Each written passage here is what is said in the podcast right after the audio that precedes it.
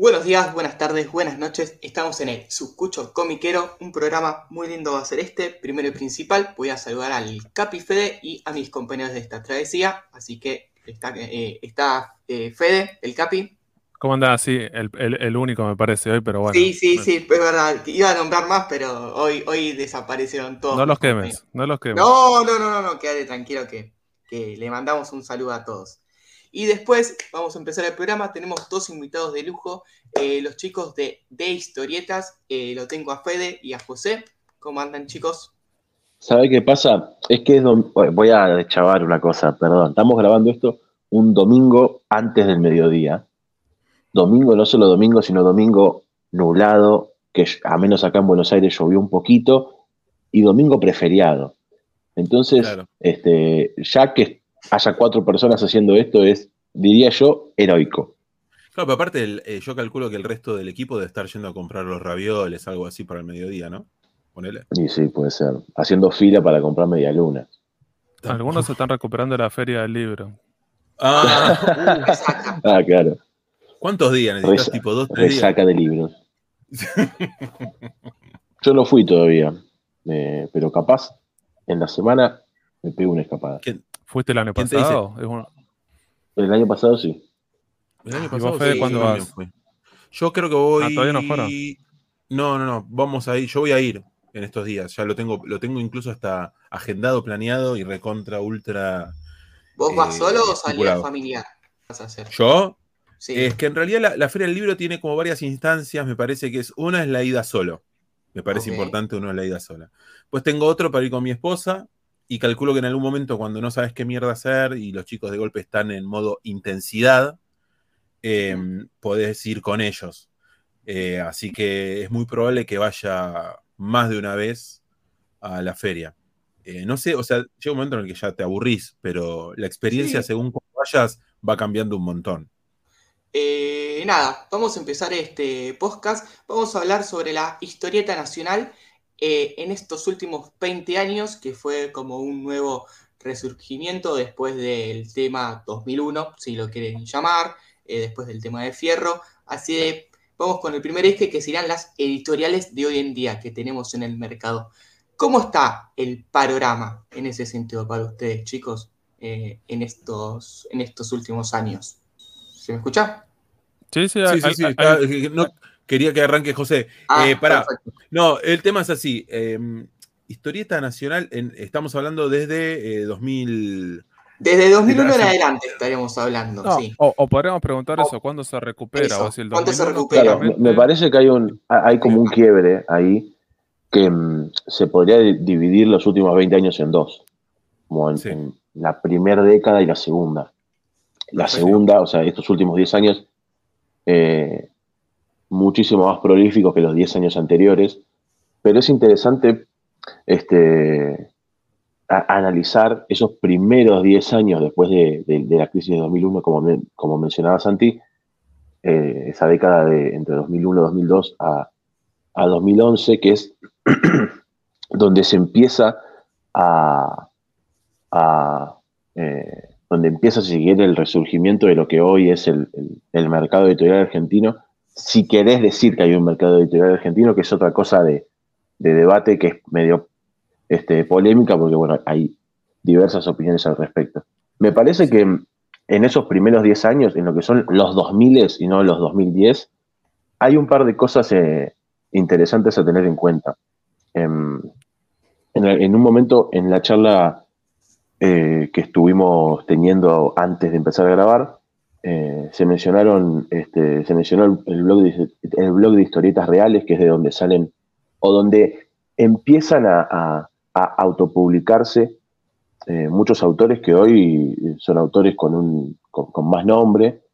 Es el caso, no sé, de Federico de Reggiani, de Fabián Salazar, de, de Ángel Mosquito, o sea, infinidad, de, Dante Ginebra. Eh, si no estoy equivocado, eh, El Asco de Diego Grimbau y Dante Ginebra salió primero en Historietas Reales también. Tremendo Este, libro, ese si no es- estoy equivocado, es si, no estoy si equivocado me pueden decir, che, no, está mal. Eh, pero sí, me pueden decir que estoy equivocado, Pero O que, o que sí, es estás bien también, que- te pueden decir.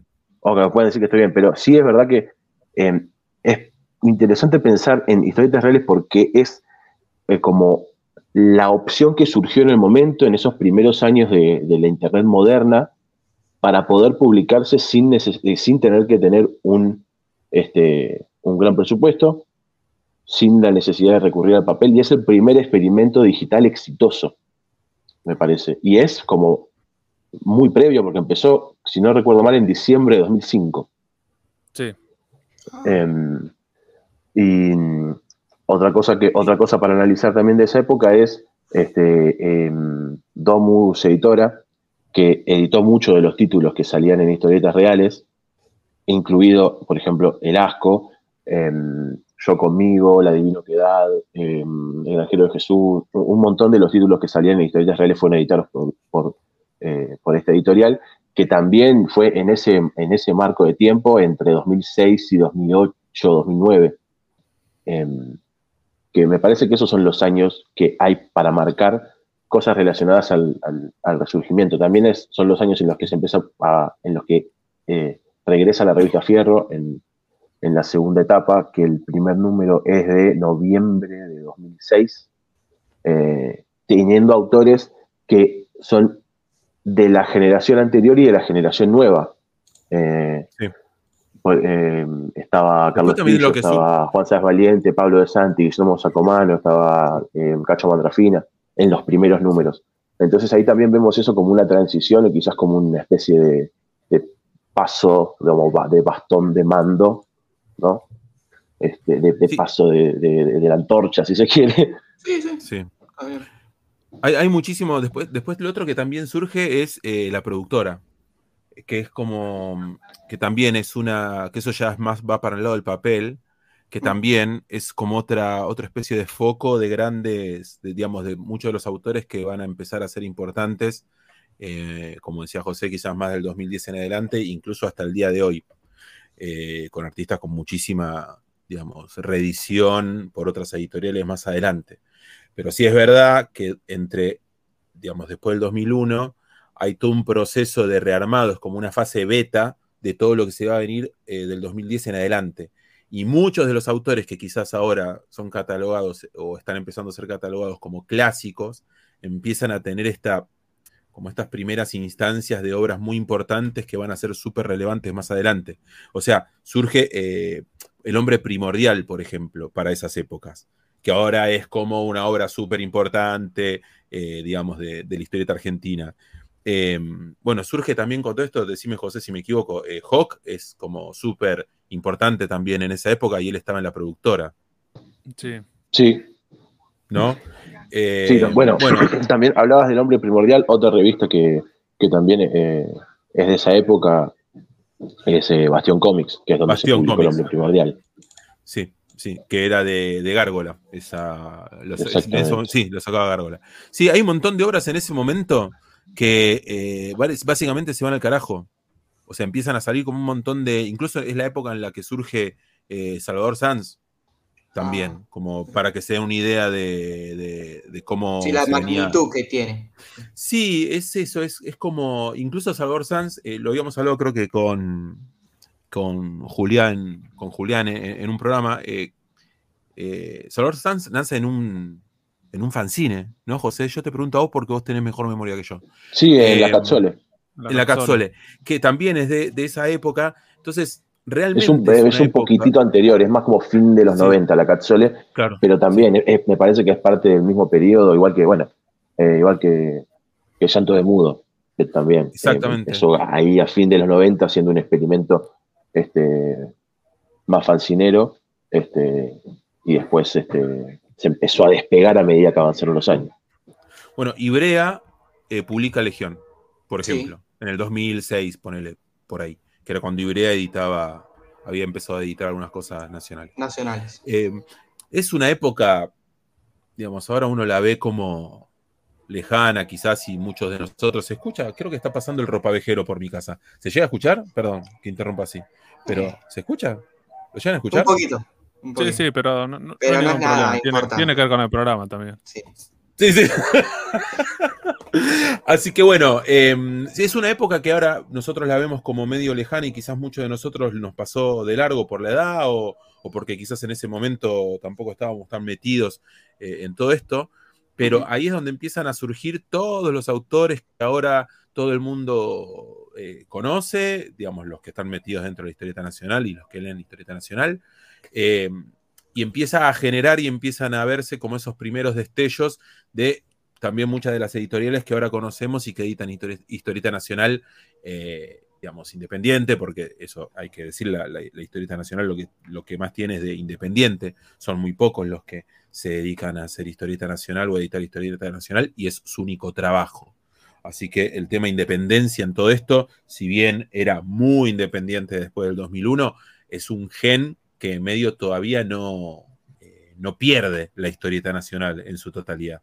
Así que nada, me parece que esa época es súper importante también para entender el tono que va a tener la historieta nacional más adelante. Porque también, más allá de, digamos, del cambio de paradigma y de que la historieta nacional deja de ser esa historieta popular que se conseguía en kioscos, porque incluso también en el 2002, 2003 también deja de salir Antiojito.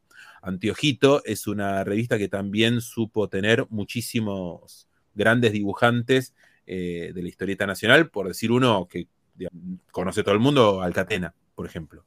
Entonces, es como que eh, realmente la historieta nacional deja de estar prácticamente en los kioscos, em, porque también creo que en el 2001, 2000 también deja de salir Cazador.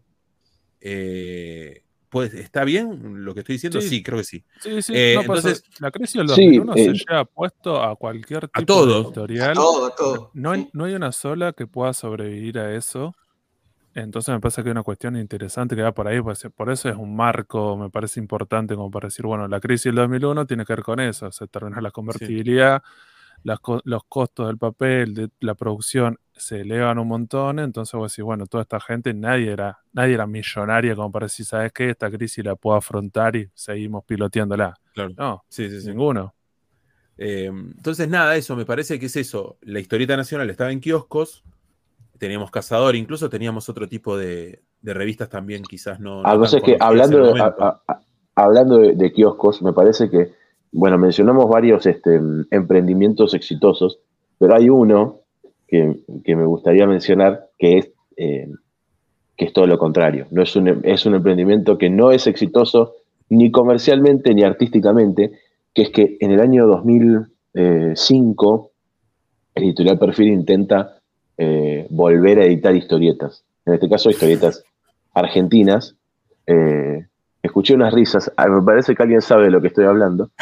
Em, y sale con una línea de revistas de historietas, eran como cuatro o cinco, que eran em, El Mosquito, Paja, Espía y 45 toneladas, que tuvieron entre, creo que El Mosquito, Paja y Espía tuvieron dos números, febrero y marzo de 2005, nada más.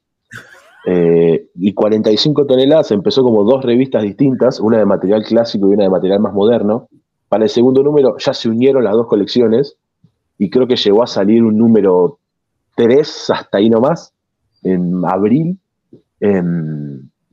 Eh, de hecho, uno de los números trae las primeras historias de Miquilo, reeditadas.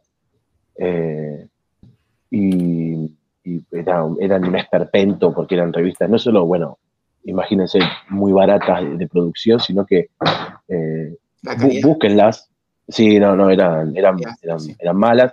Y después, este, en ese mismo año sale revista, también por perfil, revista Virus, que llega a sacar tres números entre junio y noviembre, por ahí de 2005, que era, esa para mí era la peor de todas, porque las portadas eran una cosa muy berreta, como un collage de fotos de minas en culo con dibujos. No.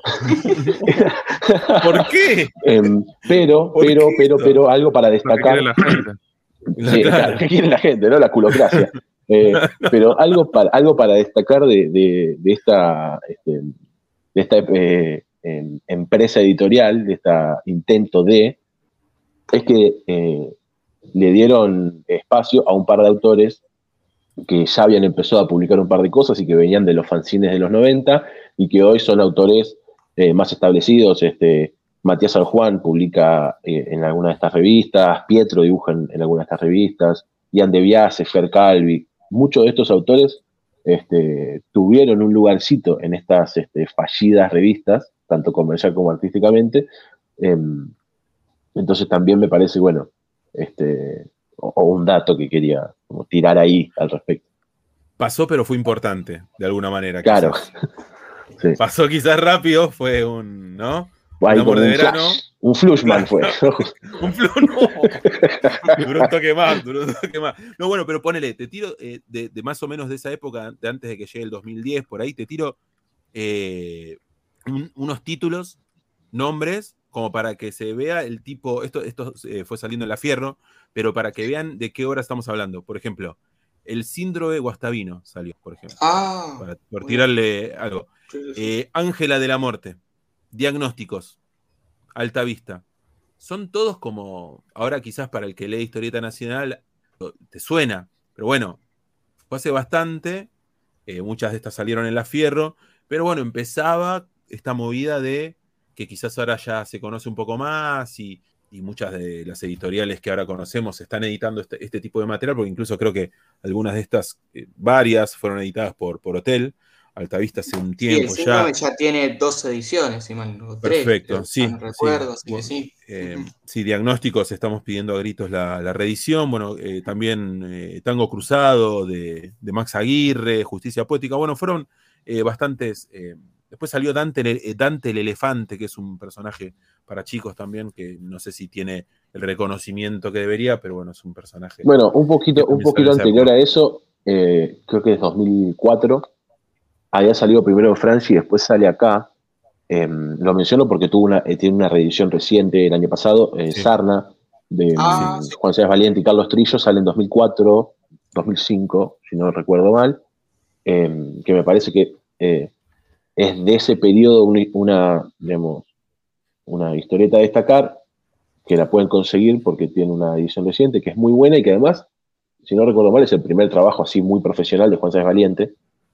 Eh, en un registro y con, con, trillo además muy tranquilo en un registro visual completamente distinto a lo que pensamos cuando pensamos en Juan Sáenz Valiente porque es un, trabajo solo en color sin tintas este, que es una onda completamente distinta eh, que bueno también lo tiro ahí por si porque estamos tirando todas muchas veces cosas que anda a conseguirlas, pero bueno, esto lo puedes conseguir, está bueno. claro, claro. Bueno, el hipnotizador también, más adelante. El hipnotizador también sale más adelante y en Fierro también. Sí, que hasta tiene dos ediciones también. Se pueden o sea, por eso está todo medio desordenado esto que estamos tirando, quizás, pero es para que se dé una idea que entre de, la crisis del 2001 hasta el 2010 aproximadamente salieron todas estas obras con todos estos artistas que son súper, ultra reconocidos ahora. Entonces es como un pantallazo general de todo lo, digamos, de, de esto que se fue generando eh, desde la independencia, que es recontra importante siempre decirlo esto, desde la independencia, de publicaciones eh, autogestadas y desde, como decía José, con esta, digamos, desde, desde blogs y esas cosas, que era algo súper nuevo, con historietas reales, empieza como esta nueva movida de nuevos artistas con temáticas diferentes que no iban tanto por el lado de la aventura como pasaba en todo el material de Columba, tenía más que ver con historias de vida, con personajes, digamos, con, otra, con otro trasfondo. Entonces, nada, también más allá de que cambia el paradigma de cómo se distribuye y cómo se vende y cómo se consigue la historieta nacional, cambia la temática drásticamente. Sí, me parece que el género a veces cuando se habla es mucho de autobiográfico. Me parece que varios autores, me parece que tiene que... No tanto la fierro, sino más que nada historietas reales, porque es un blog, digo, pueden entrar, hoy en día todavía está en funcionamiento en WordPress iba por ese lado, como siendo, bueno, era tipo más tira, como siendo pocas, pocas páginas, y era como una producción de estos autores, esta gente, gente joven, también es una de las características, me parece eso, cuando pensamos, así, cuántos años tenían estas personas, que tenían veintipico, y, que estaban haciendo ese trabajo, me parece que también va por ese lado, y toca otras sensibilidades, otras temáticas. Después en un momento me parece que mucho están, termina siendo un, un poco como termina abusándose de ese recurso, yo no sé, en un momento la autobiografía o, solamente hacer eso. Y después la otra cosa que quería destacar cuando estaban hablando sobre la revista Fierro es como diciendo, bueno, es así, tenía una tirada mensual en puestos de diarios, bancados por página 12, como lo decía bien el, director Juan Santurán, que por eso podía salir barata y estaba pensada de esa manera y con su distribución para llegar a todo el país, me parece que como intento era bastante interesante. Yo sé, después el blog este, bueno, tiene, rompe con esa característica, o decir, bueno, con internet cualquier persona puede acceder, pero me parece que la pregunta sería, bueno, en este momento, ¿era masiva? Digo, este, después del 2001, ¿esta mucha gente la leía? ¿Se puede saber eso? Y yo creo que a mí me, había mucho fanzine también. O sea, el fanzine también me parece que, eh, que esto lo habíamos hablado con, con Brian Hanches. El tema es que también hay un surgimiento del fanzine y eso también habla de, me parece a mí, de las maneras que había de rebuscarse para llegar. Em, al no haber una máquina que, que moviera la industria o que moviera el medio, había que rebuscárselas para poder llegar cuando vos autoeditas, claramente es porque no encontrás otra manera de, llegar. Y al no haber esta maquinaria, empieza a haber otras formas de, distribución que tienen que ver. En algunos casos, creo que en algún momento, eh, no me acuerdo cuándo he escuchado, que hubo algunos de estos fanzines o algunas de estas revistas que llegaron a kioscos, pero en general lo que pasa es que arrancan los eventos también. Eh, eh, los eventos de la manera en que los conocemos hasta el día de hoy en algunos casos. a, mí lo que, sí. a mí lo que me parece que, cambió mucho en esas, vamos a decir, en, esas décadas desde, digamos, la época de oro, si, vamos, no quiero decir la época de oro de la historieta argentina, pero este, desde los momentos, aquellos momentos de la historia donde se leía más historieta eh, y donde tenía mucha más circulación, hasta momentos como eh, más recientes, en los años 2000, 2010, lo que cambió no es solo eh, el tipo de publicaciones y el alcance, que es menor, me parece que también cambió el tipo, el, tipo de, lectura respecto del material. ¿A qué quiero decir con esto? Me parece que antes la lectura era mucho más casual y hoy la lectura es mucho más activa y el es como que la persona que lee historieta argentina hoy es una persona que eh, forma parte del mundillo de alguna manera. Sí. Que es una de las características de este nuevo mercado. Yo eh, eh, ah, con esto quiero darle seguimiento a lo que había dicho Federico antes sobre si se lee más, si, si, si, está leyendo más o menos gente. Este... Sí, empieza, empieza a ser más segmentado, digamos, también, en esto que, decía Fede de, digamos, de la autobiografía, es donde también encontrás un nuevo público y ahí tenés que ver ese nuevo público, cuánto tiempo se banca, se banca esa. Eh, entonces, yo qué sé, claramente el público cambia drásticamente, me parece. Eh, por esto que decía también José, de pasar a hacer una lectura súper, digamos, de, en el tiempo eh, en el que llegas a tu casa, en tren, subte, colectivo, lo que sea, a historias con, digamos, yo le diría historias más del tipo que te tenés que sentar a leer, ponele, por decirlo de alguna manera. Em, con, eh, digamos, con otros dramas, con otra. No sé cómo decirlo bien, pero es eso, sí. Em, sí, no sé si es. Más, un poco más de razonamiento a lo que vos estás leyendo, el dibujo también tal vez es más complejo, va, va por ahí la mano, creo que. ¿Qué lo querés decir? Tipo, yo le, que leo mucho en el tren en colectivo, hay cosas que sí, que o sea, digamos, hay un mensaje. Sí, eh, me, da la sensación que es así, entonces, eh, digamos, esto también te lleva a, cómo está la cosa ahora en el sentido también de cómo se maneja y cómo se vende este, este estilo de historieta con, esta, con este tipo de temática. Em, que está un poco alejado de la aventura, si bien hay, porque hay, realmente no es que no hay de ese estilo, em, me parece que sí cambia mucho. Y después esto que, no sé, para volver a lo que decía Fede, si se lee o no se lee, yo creo que es el estilo dominante de la historieta nacional en los últimos años. Y la historieta nacional en los últimos años ha crecido mucho. Entonces, no sé en el momento cómo habrá funcionado, pero claramente en este resurgir de la historieta nacional, me parece que hay como una, idea de que esa es la temática que quizás eh, estos últimos años ha interesado. Entiendo y he escuchado que ya es hora de abrir un poco más quizás la cosa. Escucho mucho, estaría bueno que haya una vuelta a la historieta más eh, de aventuras o más eh, pasatista suena re choto, pero porque no es pasatista, no considero que la historieta sea pasatista, pero una historieta más de eh, más parecida a lo que eran todas las que lo que hacía Columba, una historieta de aventuras divertida, divertida que te deje esa sensación, esa alegría y esa, y esa sensación de satisfacción que no va solamente por un mensaje o quizás por es que me parece que hay, me parece que hay, quizás no, no, hay tanto, pero se publican, todos los años se publican historias con esas características. Y si no, eh, entras en eh, blogspot.columberos y ahí tenés un montón. Sí, bueno, pero por Manulosa sí tiene un montón de historietas de aventura, eh, digamos, es como, aparte él le encanta, entonces ahí podés encontrar. Sí, Doctor Paradox, Mikilo, eh, eh, digo, Santa se publicó uno nuevo. Claro, sí, sí, sí. Santa otra Sombra, cosa, bueno, animal urbano. con más de un número también, ¿o no? Que no sea solamente un número unitario. Que tenga claro, ese tal, el, de rodaje, justo lo que iba a tirar. Justo lo que iba a tirar eso, te nombraron un par de autores, un par de obras, pero a diferencia de esa historieta clásica de aventuras, que la tenías todos los meses, eh, Manulosa y no te está publicando todos los meses, Almer, todo bien, eh, pero... Sí, no, igual lo bueno de... es que me parece, no sé si... Lo tenés online también en Locorrabia, que está sacando como, una, como nuevas historias, pero sí es verdad que, bueno, que tenés que ir a lo digital. no, también es verdad que las características de este, de este nuevo este tramado editorial hacen que sea muy difícil eh, publicar historias en continuado. Bueno, justamente por eso es que vemos que eh, los, los eh, intentos de publicar historias así de varios capítulos son bastante contados, historias nuevas, no, rescates. de Manta sale un libro por año, bueno, Rocky Gervasio salen varios por año, pero también es, eh, es otro tipo de historieta, pero...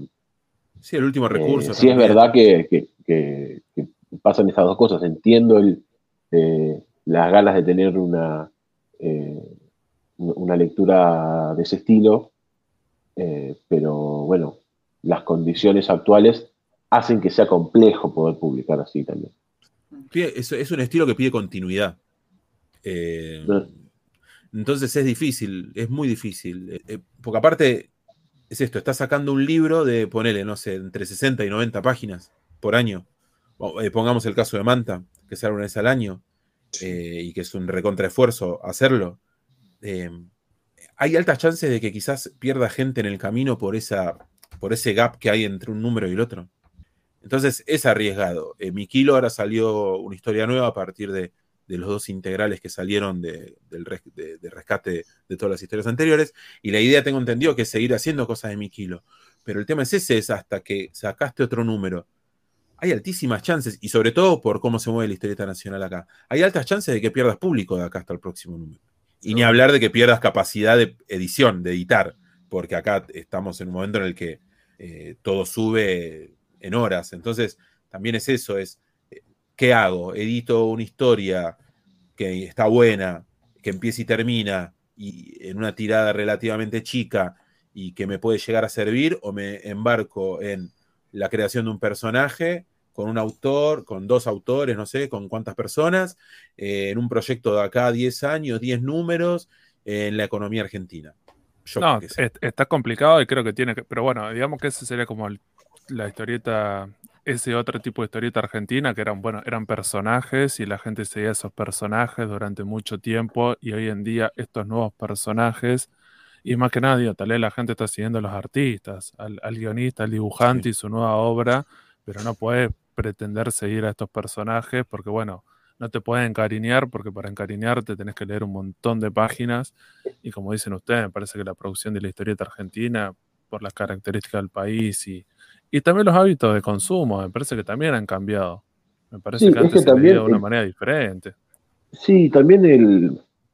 Em, me parece que cambiaron como los métodos de producción que hoy son mucho más pensados hacia los proyectos y no sobre este, este y no sobre bueno trabajar para un empleador que después, bueno, son dos situaciones del país y del mundo distintas. Eh, pero una de las cosas que, tiene eh, esta, este, este, este mercado nuevo también es eso que mencionás, que la continuidad de la lectura es sobre los autores, es decir, es historieta más de autor que de franquicia, si se quiere, por ponerlo en términos similares a lo que uno pondría en una película. Eh, la historieta argentina pasó de ser historieta de franquicia, que vos sabías que si algo este, decía Dago y te gustaba Dago y lo ibas a comprar, a ser historieta de autor, que va siguiendo a los dibujantes y a los escritores. No obstante, este, de las publicaciones recientes de Dago que se hicieron en Italia, este, ha salido 10 libros acá en los últimos años. Sí. Es un montón. Es un montonazo. porque me mencioné a Dago y digo, bueno, salieron un montón y salieron, creo que son 10 clavados, más uno que, que sacó Deus. Exactamente, el de El Dios Pájaro, él se llama. Sí, creo que sí. sí. Ah. Bueno, y ni hablar acá de, de la cultura del artista integral, que es como algo rarísimo en otros lugares, quizás. Bueno, anda a preguntarle a, Marvel y a DC. Eh, pero acá, bueno, pero, bueno, pero eso que dice José también se facilita mucho más. O sea, tenés un artista integral que, que, lo seguís a todos lados como si fuera, si fuera tu equipo de fútbol, porque es la única posibilidad que tenés. Sí, a ver, yo lo que veo es que no sé si en otros países de Latinoamérica tiene lo que tenemos nosotros. Ojo con eso también. ¿eh? Yo creo que a veces decimos que es poco, pero a veces lo poco es mucho para otros lados también. Yo te iba a decir Santulo, pero Santulo es nuestro. Pero. Dale, hijos de puta. es nuestro, Santulo es nuestro. Em, pero sí, yo creo que. No quería preguntarle a él a ver qué opina. Deberíamos, ¿no? preguntarle a él. ¿eh? Después le mandamos un mensaje. Después le mandamos un mensaje y le preguntamos a ver qué, qué opina. No, pero sí, hay un montón acá, hay un montón acá. Y estamos hablando de la historieta de Argentina como si fuera lo único que uno tiene para consumir acá, y la verdad es que tenés una competencia tremenda. Entonces también es, eh, digamos, estoy, estoy, hablando del manga, del cómic norteamericano, cómic independiente norteamericano, el manga y el manga, y también estoy hablando del manga. ¿Cómo te parece que le está yendo en esa, en esa competencia? ¿Tiene un lugar la historieta argentina en ese mercado con, otro tipo de producciones norteamericanas, japonesas, incluso europea, que algunos editoriales también publican cosas? ¿Cómo está? Me parece que mm, está eh, más que con la que con la historieta yankee, el tema es con el manga, que es por lejos lo que más lo que más lugar tiene en el mercado. Mm. De hecho, eh, los superhéroes han perdido y es un tema también de, debate dentro del, comiquero, los superhéroes en Argentina en los últimos años han perdido una porción editorial en contra del manga, digamos. No, es, el tema que nos convoca, pero bueno, ya que estamos hablando de eso. Pero tiene que ver con el tema de los públicos. Me parece que el manga, este shonen de pelea, que es como pensado para un público adolescente, justo el cómic tradicional o el más popular mainstream que es de superhéroe yankee, comparten el público. Entonces vos decís, me parece que ahí, está la pelea. Justo no sé si la historieta argentina compartiría ese público. Es, como ser una historieta para ese adolescente, esas primeras lecturas. Es que me parece que también que la historieta argentina se proponga buscar ese mercado está muy relacionado con lo que decíamos antes de, de esta. Eh, de, que, bueno, no, hay muy pocas historias en continuado o historias más orientadas hacia la acción y hacia la aventura eh, porque la gente que leería eso, o la gente que hace 30 años leía, hace 40, 30 años leía Dago, es gente que hoy lee manga. Capaz, ¿me explico? Como que hubo una traslación en el consumo en ese sentido. Sí, pero la gente del manga no te está leyendo historieta nacional. Digo, no, no quiero, no, estoy diciendo, no, no estoy, no, estoy, no estoy comparando un otaku con alguien que leía Columba, pero es muy grande. Pero lo, acabas, de hacer y aprobamos. me parece que da por eso una cuestión. Pero, pero, pero quiero. o sea, de leer mucho y seguir esos personajes y esa aventura. Fíjate, comparten muchas de esas características y, esa gente como que le termina copando. Va por ahí. Me, interesa saber cómo es el otaku de 50, 60. Ariel. Igual Ariel tiene, no, tiene 45, no, no lleva a los 50. Pero pero Ariel, porque es la persona más fanática de Dago en todo el mundo. Fue José Ariel, yo no fui. Y Ariel, es más, Ariel no lee manga, pero lee, sale un libro de Dago y lo lee antes de que salga. o sea, pues, por ejemplo, en, fábrica de historietas, ah, en, fábrica de historietas dicen, llegó el, el tomo nuevo, y Ariel dijo, ah, ya lo leí. Pero, ¿cómo? No, ya lo leí. Es, como que lo absorbe. Eh, la preventa Absorbe, absorbe todo lo que esté. Está leyendo Vagabond, me parece. Y ah, bien, bien, bien, bien. No, pero se está por bajar, se está por bajar. ¿Por qué? Eh, porque, porque no es Dago. Ah, ok. porque no es Dago, porque no dice Columba en la, en la tapa. No, yo creo, a ver, a mí me parece que hay como, hay, es re largo el tema este, voy a tratar de ser súper eh, corto, porque tampoco es tanto lo que, lo que estamos por charlar, que es, hay, un, hay algo, me parece que pasa, que no habría que hacer y es, no hay que intentar robarle público a nadie, me parece. Estoy hablando como historieta nacional.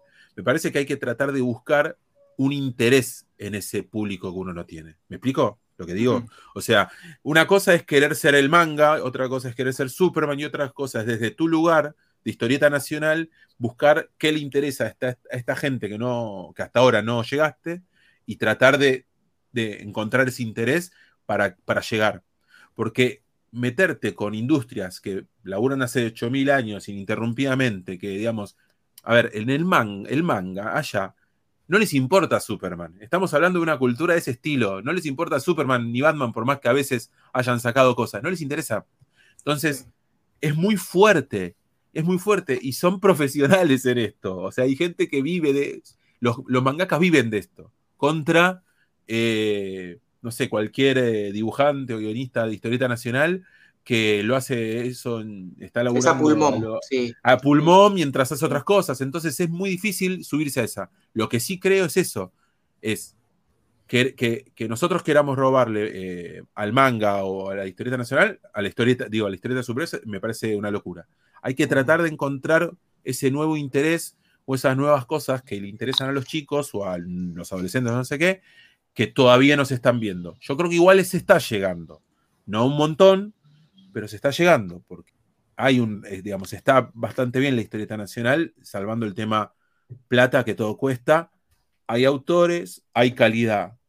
Falta quizás industria, plata y demás. Entonces, yo creo que es eso. Yo creo que es un error intentar competir contra todos estos monstruos. Hay que buscar otra manera de llegar.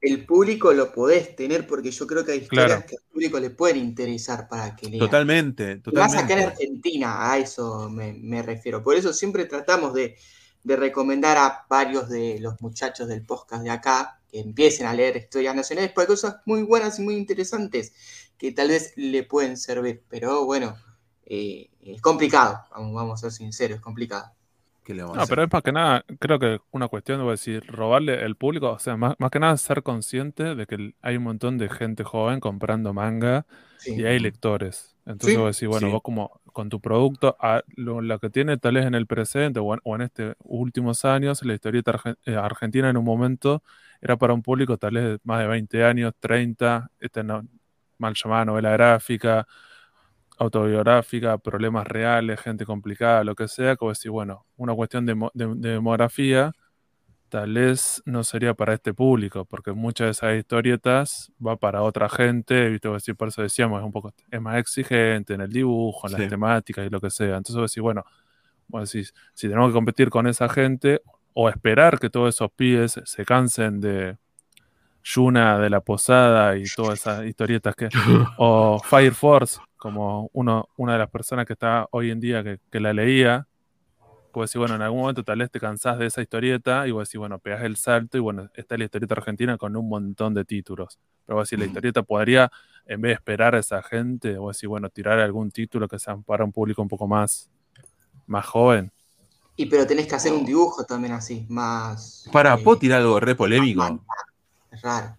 A ver. Que incluso no, no sé si tiene que ver con la charla, pero porque estamos hablando de esto del manga ahora y, esto, es, ¿el lector de manga es lector? Uf, déjalo para otro poco. No, no, no, no, pero digo, digo esto y listo, y digo esto, en el sentido de que de esto de la de, apropiarse mucho de algo y seguirlo hasta, hasta la muerte, O sea, una cosa es ser lector, porque el lector me parece que, prueba y va picoteando de todos lados, ¿no? Y no estoy hablando solamente de historieta nacional o de historieta o lo que sea, estamos hablando también de pura y dura. Em, yo no sé si, y no digo que sea todo así, ¿eh? y les pido mil disculpas si se sienten ofendidos, pero bueno, eh, es lo que yo pienso. Yo no sé hasta qué punto el público de manga es lector. Por eso digo que hay que tener cuidado con qué es lo que queremos o qué es lo que perseguimos. El manga se convirtió mucho en un tema de, objeto. O sea, el, manga como producto muchas veces no solamente tiene que ver con la lectura, sino también con mirar qué lindo se mira en mi biblioteca y seguir una serie, incluso si iba por el número 45 y yo leí solamente dos números. Entonces, hay, por eso me parece que es que la búsqueda de la historieta nacional es otra. Los números del manga están, pero si vos te lo pones a pensar o te lo pones a analizar, realmente yo no sé si son números reales a los que quiera ir la historieta nacional. ¿Me explico? Y no digo nada más porque no quiero que se me tire todo el mundo encima. Pero yo creo eso, eh, que me parece que por eso digo, cuidado también con, con cómo son los números reales. Sí, son un montón más que la historieta nacional, pero bueno. Sí, tal, vez a veces lo que se le cuestiona o se le pregunta, tal vez como, no como una como una, como diciendo, bueno, tal vez como una pregunta, como diciendo, esta juventud que está leyendo esta historieta japonesa, ¿es fiel lector? ¿Dentro de 10 años va a seguir leyendo? ¿O dentro de 10 años se cansó, como diciendo, bueno, ya fue, me pongo a estudiar en la universidad, a trabajar lo que sea, y me meto con otro hobby y ya está, como diciendo, porque una de las cosas que tiene nosotros, digo que ya tenemos más de 30 años, es una cuestión de compromiso, como diciendo, bueno, arrancaste chico y como diciendo, bueno, vos ya sabes hay una meta que vos decís, bueno, hasta el día de mi muerte voy a leer historieta. Y toda esta gente, es verdad lo que dice Fede, ¿a dónde? Porque lo que tiene el manga en el presente tiene esa característica, se va retroalimentando y vos decís, bueno, aparecen nuevos pibes y nuevos pibes y nuevos pibes, pero yo no sé si, si en estos otaku, que es medio complicado también. Eh, detalle, no somos todos menos de 30 acá, ¿eh? Y no lo digo por mí. No hay más de 30, digo, no lo digo por mí. Pero eh, sí, a, mí me pasa eso, que es esto también que decís vos, es para poder, para ir en busca de algo o para ir de, decir, bueno, vayamos a ver qué onda por este lado y demás, hay que ver como la realidad más allá de, los números y más allá de, del hype eh, del momento.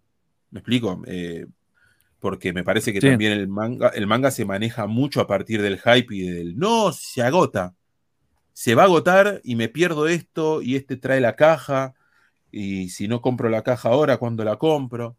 Entonces, tiene más que ver con un producto que con solamente lectura, me parece.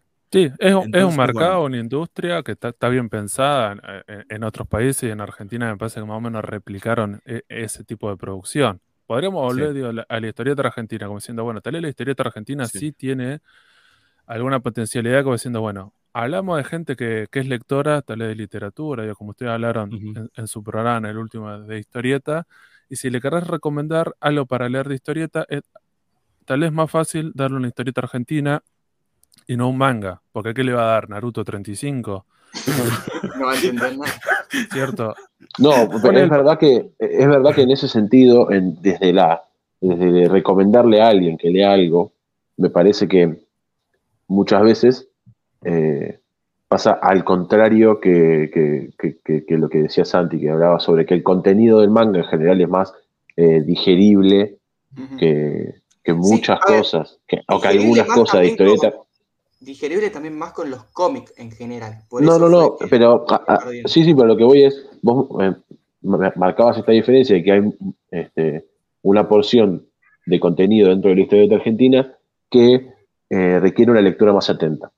Pero me parece que a la hora de recomendar pasa al revés. ¿Qué quiero decir con esto? Es más accesible una historia que tiene un solo tomo que que yo te diga, mirá, arrancás a leer, no sé, Bleach.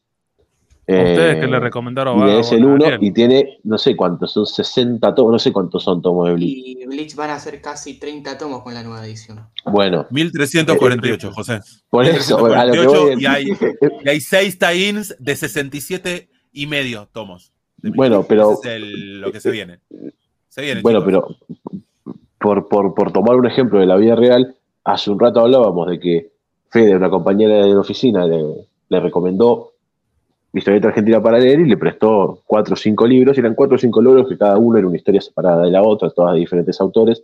Entonces, esa es una ventaja eh, que tiene para mí la historieta argentina eh, en, comparación con el manga, que se puede aprovechar, no sé si aprovechar, pero me parece que es un punto a favor. Sí, recontra. pero tiene, me parece que tirar eso. Sí, de aparte de las temáticas, sí, a mí me parece que si alguien viene a pedirte lectura, digamos, de historieta en particular, historieta lo estoy hablando como todo, manga, eh, cómic, eh, tebeos, eh, todo lo que, lo que ello incluye. Si alguien te viene a pedir una recomendación, me, da la sensación de que es una persona que de alguna manera lee, digamos, si alguien viene a pedirte. Entonces, cuando vos tenés esa base lectora o de lectura y sabiendo un poco quizás lo que le gusta, podés llegar a encontrar historieta nacional acotada, de, digamos, que sea una, digamos, que tenga esto del tomo autoconclusivo, por decirlo de alguna manera, con el que podés llegar. Entonces, ¿la historieta nacional es una buena primera lectura o es un buen lugar para comenzar a leer historieta nacional? Recontra. La historieta en general, recontra. Recontra. porque tiene mucho de esto acotado. Y a esa amiga, digo, ¿cuáles fueron las preguntas que le tuviste que hacer? Digo, ella dijo, bueno, se acercó a vos como diciendo, bueno, a ver, este enfermo de la historieta. Eh, eh, voy a preguntarle al boludo de la remera de Flash, al boludo de la remera de Flash, le voy a preguntar a ver sí. ¿Cuáles son las preguntas que le hiciste para recomendarle? Como? Em, en realidad fue, fue así. Ella eh, empezó a escuchar el podcast porque, bueno, porque sí, empezó a escuchar de historietas. Y Em, esperando encontrar eh, eh, algunas recomendaciones o demás. Entonces eh, me dice, ¿para qué voy a escuchar el podcast si te tengo a vos acá? Decime que puedo leer de Historieta Nacional. o sea, ganamos una lectora de Historieta Nacional, pero perdimos una, oyente. todo no se puede. Se hicieron, sacrificios, se hicieron sacrificios, pero logramos el objetivo que tiene el podcast, que, que alguien lea. Exactamente. Entonces, eh, sabiendo, o sea, el tipo, le pregunté sobre ciertas lecturas que, le gustaban, no, no, recuerdo realmente qué era, o le pregunté, le dije, mira, eh, ¿te gustan los policiales? ¿Te gusta? Me dijo, sí, policiales me gustan, uh, qué bueno. Bueno, te, gustan tipo historias más autorreferenciales, de vida, sí, sí, me gusta, me empezó a hablar, me gusta mucho el tema de, la, de la historia de Argentina, que esto, que el otro, y bueno, y creo que lo primero que le di fueron, eran cuatro libros, de los cuales solo recuerdo tres. Em, ah, y aparte me dijo que le gustaba mucho el diseño. Que ah. eso es muy interesante, sobre todo en el momento en el que está la historia Porque hay muchísimo diseñador y muchísimo dibujante que tiene mucha idea de diseño. Entonces eso también es un buen dato. Entonces, cuando me dijo lo de diseño y me dijo lo de historieta medio autorreferencial o, ah, este, por una cuestión del género. ¿Se habló sobre el dibujo? Porque otra de las cosas. ¿Qué tipo de dibujo? Porque hay que preguntarle a la gente, me parece, el que no es lector de historieta. Bueno, pero por eso es lo del diseño, justamente. Eh, también. Y me acuerdo que lo primero que se me ocurrió fue Solotero. Cuando me dijo diseño, historias de, de, vida y demás, lo primero que se me disparó fue Solotero. Un libro que, que pasó por este mundo casi sin ningún tipo de promoción, porque lo agarró quizás una editorial de afuera que no le prestó la atención necesaria, se editó en el 2000, finales, diciembre del 2021, que se llama Naftalina. Naftalina tiene, eso fue lo primero que le dije. Y de hecho, me acuerdo, gracias a los celulares ahora que nos permiten encontrar todo rápido, le mostré un par de dibujos y me dijo, está buenísimo, bueno, te voy a traer naftalina. Eh, lo otro que le, cuando me dijo policiales, lo primero que se me cruzó por la cabeza es eh, La Subestada eh, de Sáenz Valiente. Y después en un, no me acuerdo cuál era el otro, hay uno que no me acuerdo realmente. Pero después hubo otro que sí, que, a mí me parece un re buen libro, que es súper nuevo, se recontra, ultra, súper consigue ahora, que es eh, El hombre que dormía con los muertos. Que me parece que tiene como, también es medio policial, tiene un dibujo zarpado, eh, Brian Hanches me parece que está bien siempre, a mí o por lo menos a mí me parece eso, y me parece que es un libro mucho más cortito, porque Naftalina es enorme. La subestada es menos enorme. El hombre que, que duerme con los muertos es menos enorme, bastante menos. Entonces es como es una variedad de, de tiempos de lectura, de diferentes estilos de dibujo, diferentes tonos y demás, más o menos con lo que ella me dijo. Y entonces la idea era, bueno, si te gusta esto, esto vuelve y después vemos cómo seguimos. No la vi nunca más. No la vi nunca más. Todo este material volvió y ahora estamos en una segunda etapa que se estiró un poco más, que ya entra Paula Offo, Dolores Alcatena, eh, no me acuerdo si Salvador Sanz no entra también. No sé, no me acuerdo. Lo que sí me recuerdo de esta última pasada es eh, Manos Horribles, Las Locas, eh, Santa Sombra, eh, y no recuerdo cuál más.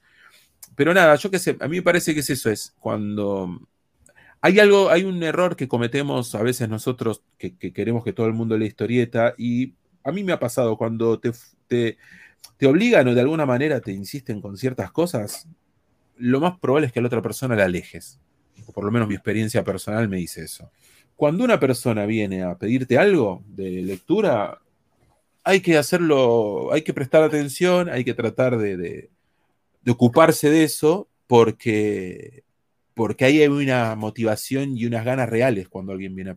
Entonces, más que estar molestando a otras personas que quizás no, están interesados en, leer y que se terminen yendo definitivamente, es prestarle atención a esas personas a las que uno viene a, a las que uno viene a preguntarle o esas personas que vos ves que, que leen, que de golpe ves que llegaron del laburo y tirar, dejaron un libro al lado de, su, digamos, de su computadora. E, esas cosas como que me parece que son eh, buenas señales como para decir, che, acá quizás puedo, puedo meter, eh, en este caso que estamos hablando acá, historieta nacional, pero bueno, eh, me parece que historieta europea también, historieta norteamericana independiente, Image tiene una, unas historias hermosas también para, para poder recomendar.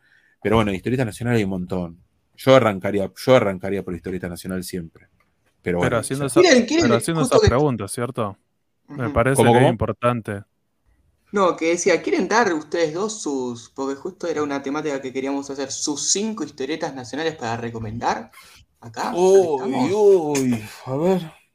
José, ¿vos? Que arranque José. Dale, pues yo, tengo mis cinco también. O, Batman. Ah, ah. ¿El Batmanga? no, no, no, pará.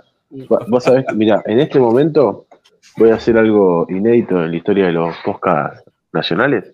Y es que estoy acercándome a la biblioteca y estoy sacando las últimas cosas que leí. Bueno, ah, mira. y voy a recomendar las últimas cosas que leí. Eh, Notas al pie de Nacha Wallenbider. Es que las, mis cosas favoritas siempre son las últimas que leí. Esa es una que recomiendo, porque me encanta. Aunque es el límite entre decir que es historieta y no, tiene secuencias, o sea, tiene muchas secuencias de historieta, este, con este, pocas viñetas por página. Em, pero viste que la gente a veces se pone medio hincha pelota. Dice, no, esto es historieta, esto no. Todo es historieta, gente. Si tiene gente que hable, es historieta. Este, uno que me gustó un montón también, que lo volví a leer hace poco, es Mama Marilyn. ¡Uy, qué bien, Mama Marilyn! Me encanta, me encanta, me encanta. Este, me gusta porque aparte, bueno. Mama ah, Claro, e, exactamente, exactamente. Este, acá siempre me joden con que soy el niño antología. Es que, bueno, me gustan mucho las antologías. ¿Qué quiere que te diga? O sea, es así, así funciona la vida. Este, así funciona. Em, mira, acá estoy sacando en vivo esto, chicos. Esto es en, en vivo. o, sea, yo estoy, o sea, estoy parado. O sea, ¿qué, cómo, cómo, cómo? Podcast, verdad. Podcast. Sí, sí, esto es podcast, verdad. Bueno, una, hablando de. Una frase. ¿Se puede llamar así el capítulo, podcast, verdad? Podría llamarse podcast, verdad. Hablando de historietas de aventura y historias en continuado, una de las últimas este, eh, expediciones en ese sentido que a mí me, me, fascinan y que tiene mucho que ver con la historieta yankee es Doctor Paradox, de Quique me encanta, es, este, es un homenaje constante a la Silver Age, em, eh, que ya están saliendo cinco libros, ¿son? ¿Ya? Creo que sí. Sí, creo que sí. Este, sí, creo que son cinco libros. Em, me perdí. Bueno, otro que leí hace poco, recientemente, es Reflejo de Hobson Tulo, que además este, a mí algo que me fascina de esta edición en particular es que tiene los negros impresos muy bien. Cosa que no es fácil. No, no, es fácil que te salga. Chiquito. O sea, es como, está como chiquito, es una edición no chiquita, no, no, es, no es chiquita, pero, pero tiene, no tiene como el formato, ni siquiera el formato hotel, ni siquiera el formato ovni. Es un formato un poquito más chiquito que creo que se parece mucho a la primera edición que hizo Loco Rabia del Dormilón. Pues la del Dormilón ahora es digamos, es el formato el formato idea, Hotel de Formato Argentina, como me gusta decir. Formato Argentina, carajo. Este es más, más angostito. Como, sí, está bueno. Em, y bueno, también cosas más recientes. Eh, el año pasado, por ejemplo, eh, dos de mis historietas favoritas salieron a principio de año, que son este. Eh, una es este, Turba y la otra es La Madriguera. Muy distintas las dos, una es una historia más, la madriguera es una historia mucho más personal, que tiene que ver con, viste, con relaciones interpersonales entre una madre y una hija en una situación muy compleja, eh, con un tratamiento de color muy especial, con una forma de incluir elementos metatextuales maravillosa, y este, Turba, que es una, podríamos decir que es historieta documental, si se quiere. Sí, sí. Este, que es este Lauri Fernández, eh, recabando testimonio de gente relacionada con la guerra de Malvinas, excombatientes argentinos, excombatientes británicos, gente del equipo argentino de, antropología forense, eh, que también me parece que es otra, historia a destacar de la que se ha hablado mucho y se tendría que seguir hablando más. sí. Eh, ya, este, sí, ya no sé cuántas voy, pero tiene una más que la hablamos con Fede el otro día, que es Lo Salvaje, de Pablo Vigo, Uh, está buenísima esa. Que me encanta porque tiene, si te gusta el cómic medio indie yankee, ahí corte Charles Burns o, o Daniel este, o, Daniel Klaus, este, más, Daniel Klaus que Charles Burns, este, esto te, va a encantar. Porque Creo que con José una, por semana hablamos de este libro. Sí, todas las semanas, una vez por semana aparece de alguna manera. Es que tiene un humor, tiene un humor muy especial, muy particular el chabón. Eh, y es un. Está buenísimo. Los salvajes están muy, muy buenos. bueno. Se parece mucho eh, a, Ay, ¿cómo se llama este chabón? El de Rubia de Verano. Em, ¿Cómo carajo se llama? Bueno, pero también eh, lo, que hace. lo que hace Vigo se parece a lo que hace el chabón este de Rubia de Verano, que no me acuerdo el nombre. Adrián Tomín. Exactamente, exactamente.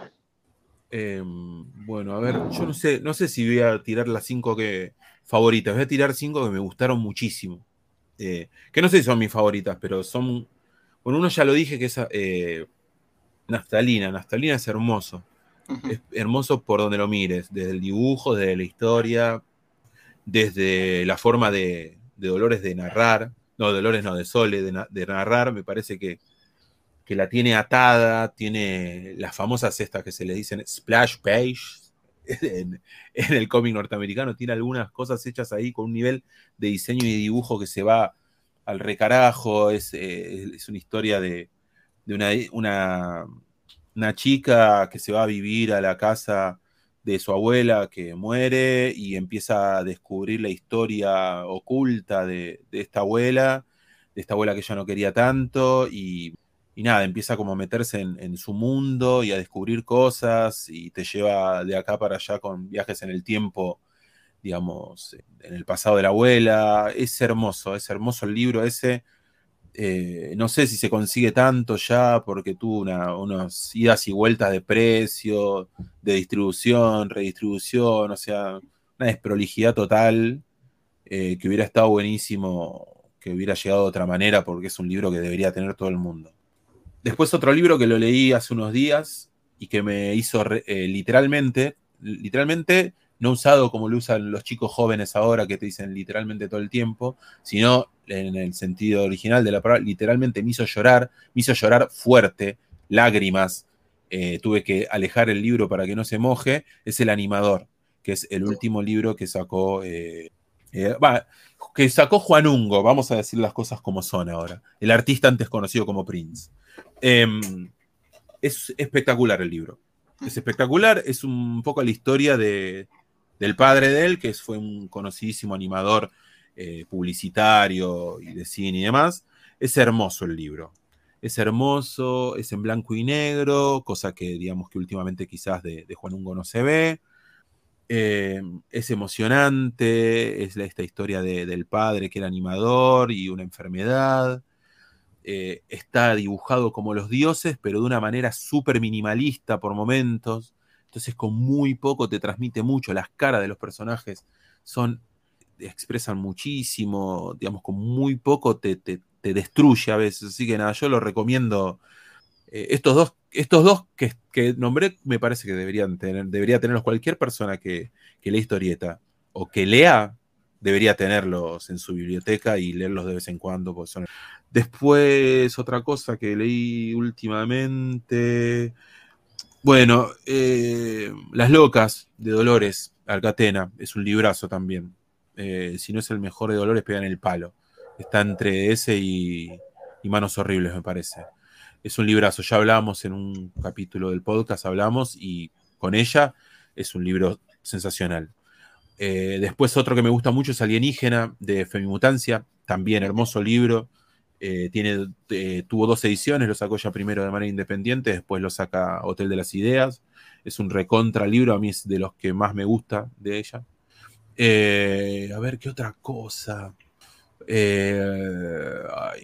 no sé, me parece que voy a caer en, en obviedades. no sé cuántas voy yo, a cuatro creo que voy. Uno más, tírate uno más. Uno más. A ver, déjame pensar. Eh, se me mezclan todos los nombres. Eh, ah, Lejana. Lean cualquier cosa de Lejana. Lejana. De Lejana.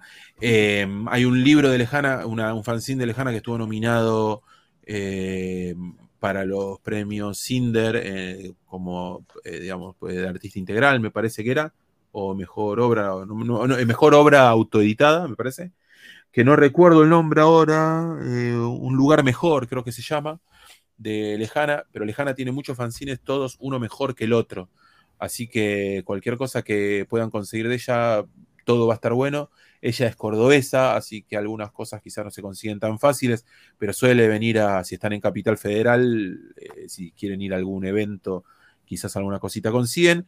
Si en la crack seguro va a estar. Van a tener que ir al Docta a buscarlo. O al Docta también, que ella siempre está ahí. Eh, así que cualquier cosa de lejana siempre te hace muy feliz. Y otro que siempre te hace muy feliz es eh, Matías de Vicenzo, que leí su último fanzine, que no me acuerdo el nombre, que es re lindo también, lo editó Alan Dimaro. Eh, es, muy lindo, lo, sacó, hizo una tirada corta para una feria de historieta independiente que se hizo en la Escuela Da Vinci. donde estoy yo, donde estudio justo. Bueno, Ahí se hizo el evento, ahí lo vendió esta, este fanzine chiquitito, todos los, los, fanzines que edita Alan son, tienen un tamaño chiquito súper lindo. El último que sacó es hermoso, es re lindo, es re lindo. A mí me gusta mucho cómo, cómo dibuja y cómo, como narra De Vicenzo, tiene, hay otro, otro que está muy bueno, que no me acuerdo quién lo escribe, que es como se llama una especie de libro sin nombre, o historieta sin nombre, que también salió de manera independiente, que está recontra bueno. Eh, así que nada, eh, de la lejana y de Matías de Vicenzo, cualquier, medio que cualquier cosa que busquen eh, está re bueno. Y, recontra hago trampa si se piensan que Chica Alien es solamente una piba rompiendo todo, no es tan así. Así que también recomiendo Chica Alien, que es uno de mis personajes favoritos sobre la faz de la Tierra. Y ahí listo, ya está. Perfecto. De Chica Alien, que también está saliendo un spin-off en Webcomic Mutante. Exactamente. Exactamente. Eh, Ninja, ¿no? Ninja. ¿cómo era? Ninja Teen. Esa. Ninja Teen. Hablando de Matías de Vicenzo. Webcomic Mutante tiene muy buenas cosas, ¿eh? Así que también va a Hablando de Matías de Vicenzo, eh, él dibujó el flyer de una feria que va a haber el sábado 13 de mayo. No sé si te suena. sí, pero eso lo hablamos ahora. ¿Quieren, ¿Quieren hablar de algo, chicos? De esto? Metan su chivo, ¿eh? No, no hay drama acá. ¿eh? pero, sí, sí, pero esto es un chivo. Pero contá, contá, José, contá. Cuéntelo, cuéntelo. It's a little goat. Es un chivo. a little goat, un chivito. A little goat, una pequeña cabrita. Em, porque este sábado, este sábado 13 de mayo, en horas de la primera tarde, alrededor de las 15, 30 horas en casa de viñetas sueltas. Em, estamos realizando una feria con, eh, a modo de celebración del primer aniversario del programa, que bueno, fue en marzo, pero marzo, mayo, es lo mismo. Ustedes saben que es lo mismo. Sí. Es lo mismo. Así que va a haber va a haber cosas para comprar, va a haber cosas para beber, va a haber este también va a estar Tan Rapetti con su taller de dibujo para niñas, así que es, un, es una feria, un evento eh, kid friendly para, para quienes tienen criaturas. ¿sí? Eh, en este momento no recuerdo la dirección de viñetas. Estoy buscando eso. Buscarla. Estoy buscando eso. Mirá, eh, viñetas. Vos hablando y te la tira. Sí, Cabrera 60-30. Cabrera 60-30. Perfecto. Es de 15-30 a 20-30 horas. Y todo lo que se consuma, todo lo que se pague por consumir eh, bebidas, comida y demás, vas para ayudar a Viñetas Sueltas, que es un lugar hermoso que recontrabanca la historieta nacional con eventos como este que vamos a hacer nosotros y como el que fue hace poco eh, en la Casa Abierta. Así que cuanto más gente vaya, cuanto más gente consuma, más eventos de este tipo va a poder haber. Así que para aprovechar. Y de paso nos vemos, nos conocemos, todos. ¿Y recomiendan cosas o no? ¿Ustedes se comprometen públicamente que la gente que vaya al evento, si se acercan a ustedes eh, y les preguntan, che, recomendame alguna historieta, ustedes lo, van a hacer? Eh, yo sí me comprometo, yo sí. No, no hace falta que no hace falta que digas vos que sí. Yo digo que sí. Total, siempre se puede mentir. Siempre se puede mentir. siempre está Spider-Man para recomendar. Ah, siempre, siempre, se puede faltar la palabra también. Siempre. No, mira, yo en realidad hablo de historieta nacional, pero el otro día me metí un empacho de Super Mario Batman, después te cuento, ¿no? Pero bueno, puede no pasar. Pero bueno, eh, nada, los esperamos a todos. Y eh, Fede, si te querés pegar un, si te querés meter un micro violento o avión, viste, estás invitado. Vos que estás medio atrás mano, quizá. Voy a decir atrás mano. Sí, sí, se complica, pero me parece la gente que está en Buenos Aires es una oportunidad que está bueno, que lo, tiramos un poco por arriba, pero una de las características también tiene esta nueva historieta argentina son los eventos, las ferias que hay, como siendo, bueno, estos artistas siempre participando y me parece que está bueno, hay un contacto, me parece que otra de las características, contamos haciendo esa comparación con el manga, con otro tipo de historieta, de, que sería la otra ventaja, que vos a los autores los podés encontrar, les podés comprar las cosas, te firman, me parece que hay otra gente hablando de historieta y leyendo historieta, me parece que hay como algo interesante que tal vez voy a decir justo los, eh, los otros, los, con, no la competencia, digo, pero bueno, las otras cosas que hay en ese mercado no estaría. Después la otra cosa, digo, como para ir cerrando, también el Fede que lo había tirado por arriba, me estaría bueno hablar, cuando estábamos hablando de recomendaciones, que vos dijiste que estaba Webcomic Mutante. Eso también sería una forma de recomendar, como diciendo, bueno, esa persona que tal vez le interesa la historieta, tal vez no tiene una comiquería cerca o, lo que sea, como diciendo, bueno, hay un par de portales de lectura de, de historieta argentina, incluso gratuitas, que me parece que está buena como tal una, una primera aproximación. Digo, no sé qué piensa Fe, José, de, esto. sí, me, parece que lo, digital, eh, como sucede en, muchos otros, este, en muchas otras artes, eh, la historieta no es, no es, excepción de esto, eh, acerca mucho a la gente y hay muchas plataformas que publican constantemente material de historieta argentina gratuito muchas son gratuitos, otras son este, se pagan. Em, y, acerca mucho el material de la gente. Voy a dar un ejemplo. Yo sé que anécdota no es estadística, que es algo que se suele confundir bastante, la anécdota con la estadística, lamentablemente, pero eh, una de mis mejores amigas lee casi exclusivamente manga, por ejemplo. Cuando leí el, 70% uh, uh, de las historietas, no, el 70% de la historieta que lee es manga.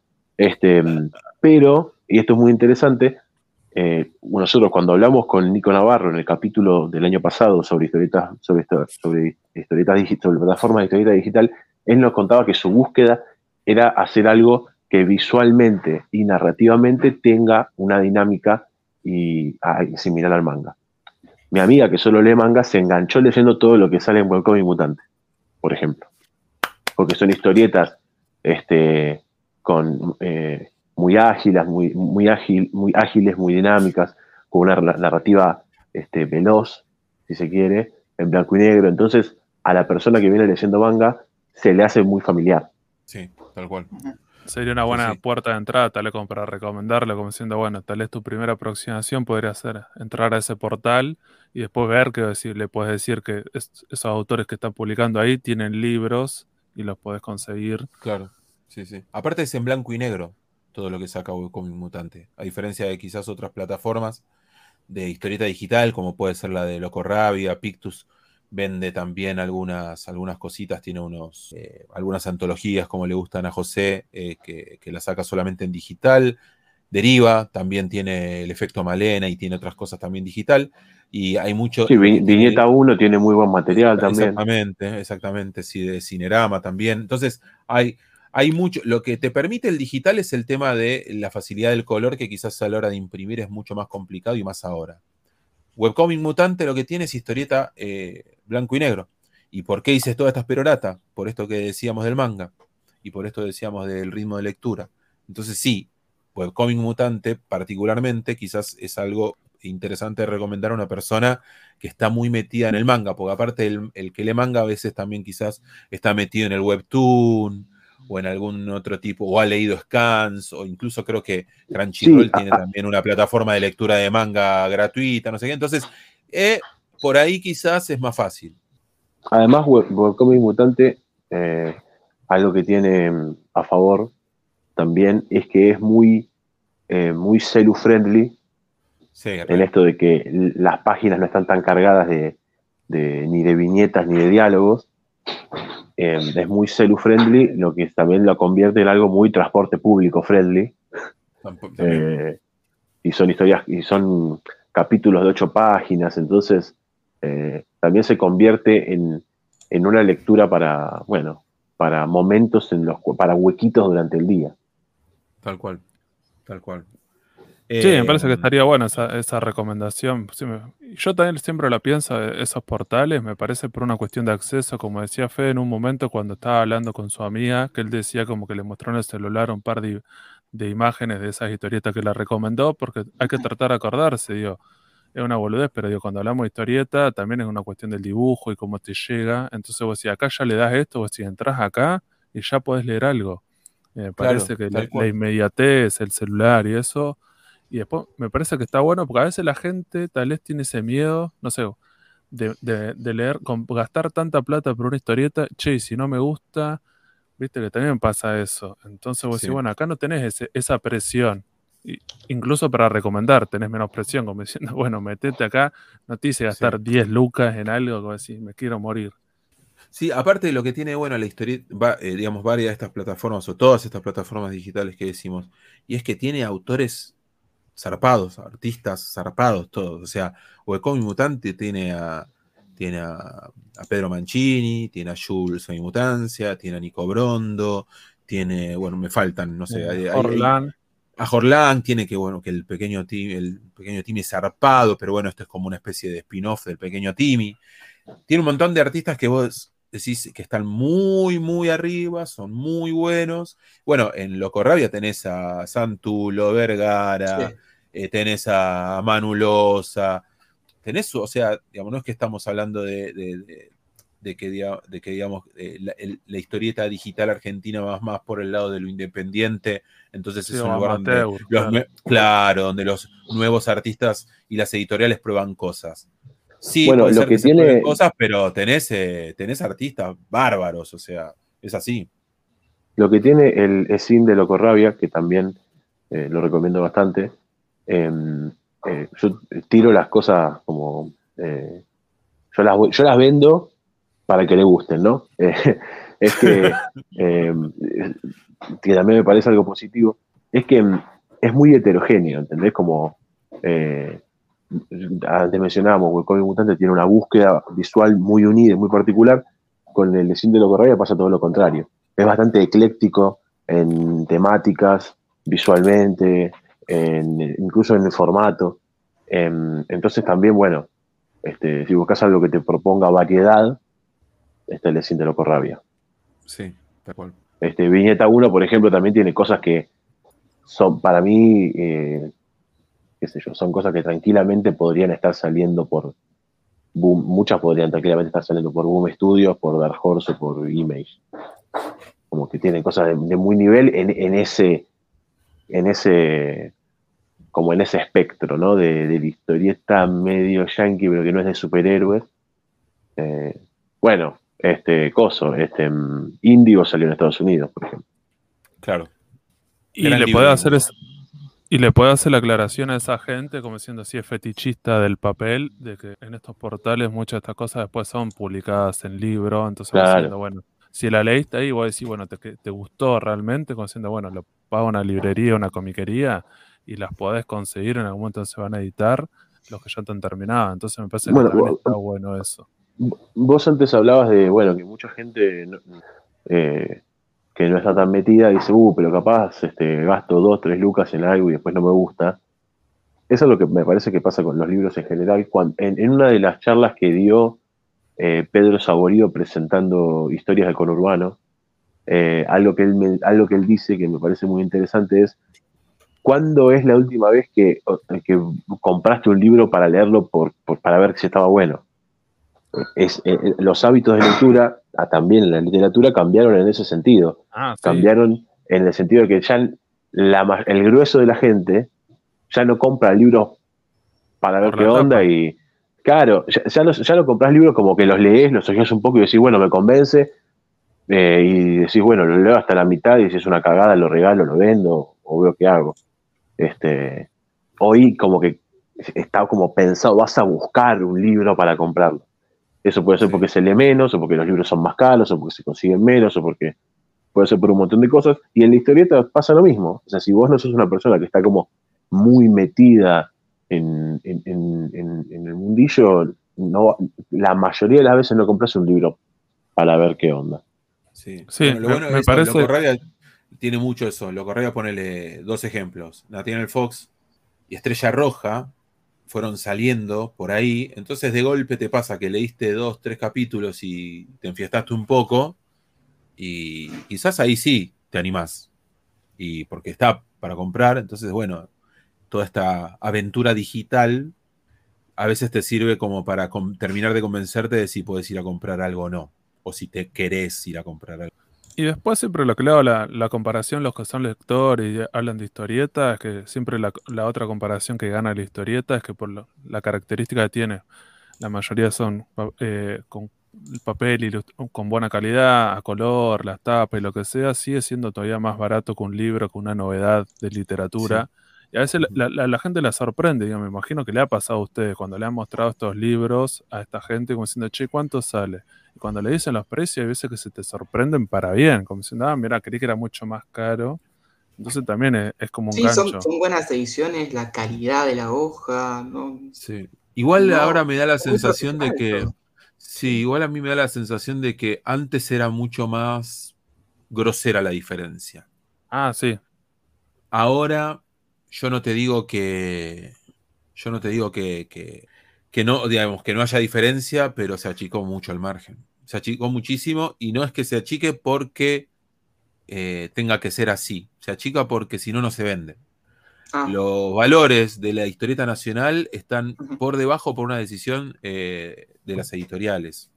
Em, está, o sea, lo que sale a editar un libro ahora está muy lejos de los valores que, en los que uno los termina comprando. Sí, de los eh, formatos grandes ya se terminaron, eso querés decir. Sí, sí, pero aparte es, em, cuando vos pagás dos y media por un libro, no sale, o sea, realmente la editorial, eh, estamos hablando de editoriales argentinas eh, independientes que prácticamente lo son todas. Em, ¿Qué es esto de, vos pagás un libro, 2000, un libro de historieta nacional, 2.500 pesos, olvídate de la preventa, todo eso, estamos hablando de un libro de 2.500 pesos, precio de venta al público final. Em, hay altísimas chances de que el editor esté perdiendo. Altísimas chances. O no sé si perdiendo, que no esté ganando. Que ya eso es un montón. Porque si no, no se vende. Si en condiciones normales de mundo historieta en Argentina, la historieta argentina está relegada a un nicho de lectores, en crisis y con los valores por las nubes, ese nicho se achica. Entonces, ¿cómo haces para salir a vender eh, la tirada de 500 ejemplares? Y estoy diciendo, bueno, mil ejemplares, 1500 ejemplares, alguna editorial que vende un poco más y se lo pueda permitir. ¿Cómo haces vendiendo esos libros a valor real o al valor en el cual a vos te permitiría llevarte una buena plata? No hay chances, no hay chances.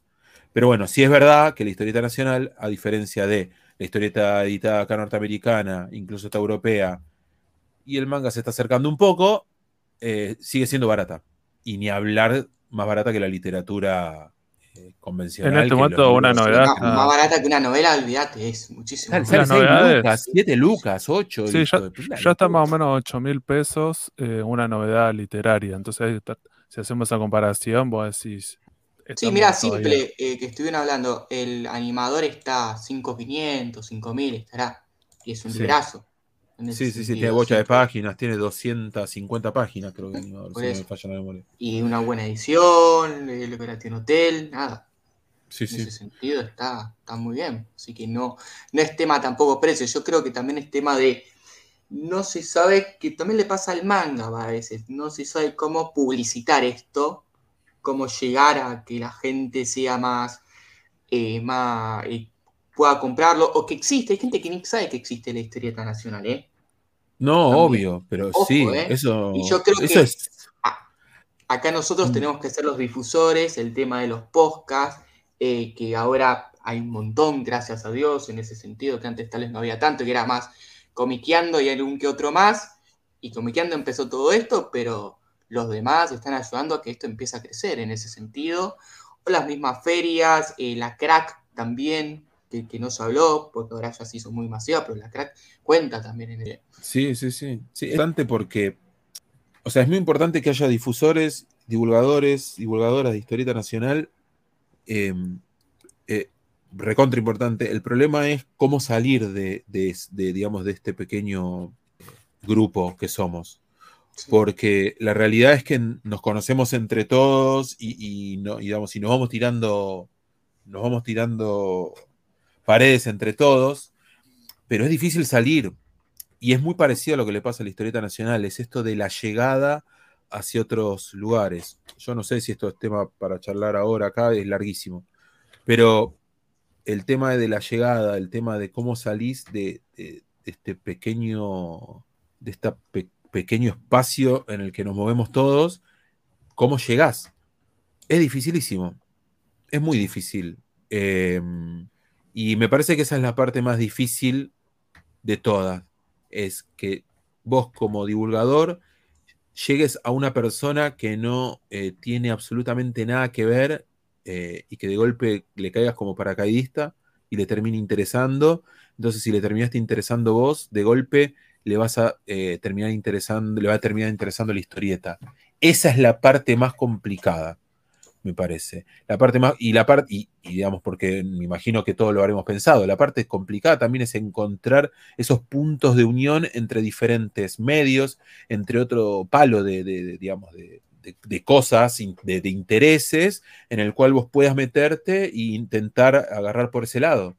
Es muy difícil, es muy difícil. O sea, si entonces, eh, me parece que es una misión complicada, pero bueno, tampoco está, bueno hacerlo. No es imposible. No, no, imposible no. De, hecho, yo creo que la historieta nacional ha crecido, eh, digamos, hay, las comiquerías le están dedicando otro espacio, las librerías, las grandes librerías también le están dedicando otro espacio, la feria del libro, por lo que tengo entendido, eh, menos que el año pasado. Pero bueno, eh, se va a ir llegando, de a poco se va a ir llegando, me parece que es eso, y nos sumo a nosotros de historietas en, esto, que es un montón de gente que antes no, decía nada hacia afuera, que ahora lo está diciendo, que se está sumando a movidas, que va a eventos, que, está interesada en armar cosas y demás. Bueno, podemos hablar, también está este tema de, de los premios Inder y la llegada que tienen los premios. Hay una idea de toda esta, digamos, esta gente nueva que está hablando de historieta nacional, eh, que está buenísimo, entonces me, digamos, me da la sensación que por decantación en algún momento el espectro se va a empezar a abrir un poco más como que estaríamos encaminados, que son todo un montón de cosas, pasos previos, cosas que hay que hacer y en algún momento se, va, se puede conseguir, como que vamos para ese lado. De alguna manera. Yo creo que sí, yo creo que sí. Hablar de esto, de esto que de estos temas que hablamos hoy, em, que haya gente hablando, aunque sea de esto, gente nueva. Em, me parece que está bueno. Y después, que otra cosa que, quizás no se dice mucho también es que por parte de, los que vienen hablando hace un montón de tiempo, hay una gran apertura y un gran recibimiento a los que estamos hablando de todo esto hace menos tiempo. Entonces se genera cierta comunidad y cierto apoyo de todos los, los medios como para poder seguir tirando para adelante. Entonces sí, yo creo que el camino es este eh, creo que siempre en algún momento vamos a llegar a, un cierto límite o vamos a empezar a, pisarnos o vamos a empezar a repetirnos. Eh, la idea es tratar de que eso no pase, eh, tratar de, dar el volantazo a tiempo como para poder buscar la manera de, decir cosas de otra manera, de, empezar a, innovar un poco en las formas que tenemos de, comunicar todo lo que pasa con la historieta nacional. Pero bueno, me parece que vamos bien, eh, no, no hablo, de, no hablo de, historietas, hablo de todo el medio y los nuevos divulgadores y no tan nuevos que están Yo tenía una última pregunta como para ir cerrando, que podría englobar algunas de estas cosas que se estuvo charlando, que tiene que ver con el tema de la difusión, la historieta argentina, llegar a la gente y estas nuevas producciones, lo que sea, que tiene que ver con la noticia de finalmente está más encaminado el Netflix, el Eternauta con Darín, el Darín Nauta. Digo, Fede, José, ¿qué piensan de esto? Digo, más vale que esto estamos al terreno de la especulación porque todavía no salió, digo, pero ¿cómo lo ven? Digo, ¿cómo le llega esta noticia? Digo, para, digo, pensemos eso, es Netflix, una plataforma mundial, va a llegar a un montón de países. Pero eh, eh, em, como consumidor de medios audiovisuales en general, espero que esté buena, eh, especialmente porque es un si bien es un proyecto con quita que viene de afuera, este, es, entre muchas comillas, una producción argentina. Eh, pero lamentablemente me da la sensación de que no creo que vaya a, afectar mucho eh, el, paradigma lector. No creo que vaya a mover el amperímetro en ese sentido, que es lo que más me importaría que suceda. Em, por el otro lado, espero que esté buena, qué sé yo. Si me preguntas a mí, por el, por el casting de Darín, digo, sí, qué sé yo, es un buen actor. Me parece que está, me parece que está un poquito pasado de años para. Para hacer, sí. Para, para, hacer de Juan Salvo. Ah, solamente Juan Salvo, yo quería que iba a ser de todos. Ah, está bien. no sé, no sabemos todavía, ¿eh? todavía no, sabemos. todavía. Darín, ojo, ¿quién te lo dice? Hay algo, hay un meme dando vuelta re bizarro que es tipo los simuladores de la película con Darín, Darín, Darín, Darín. Eh, sí, sí, sí.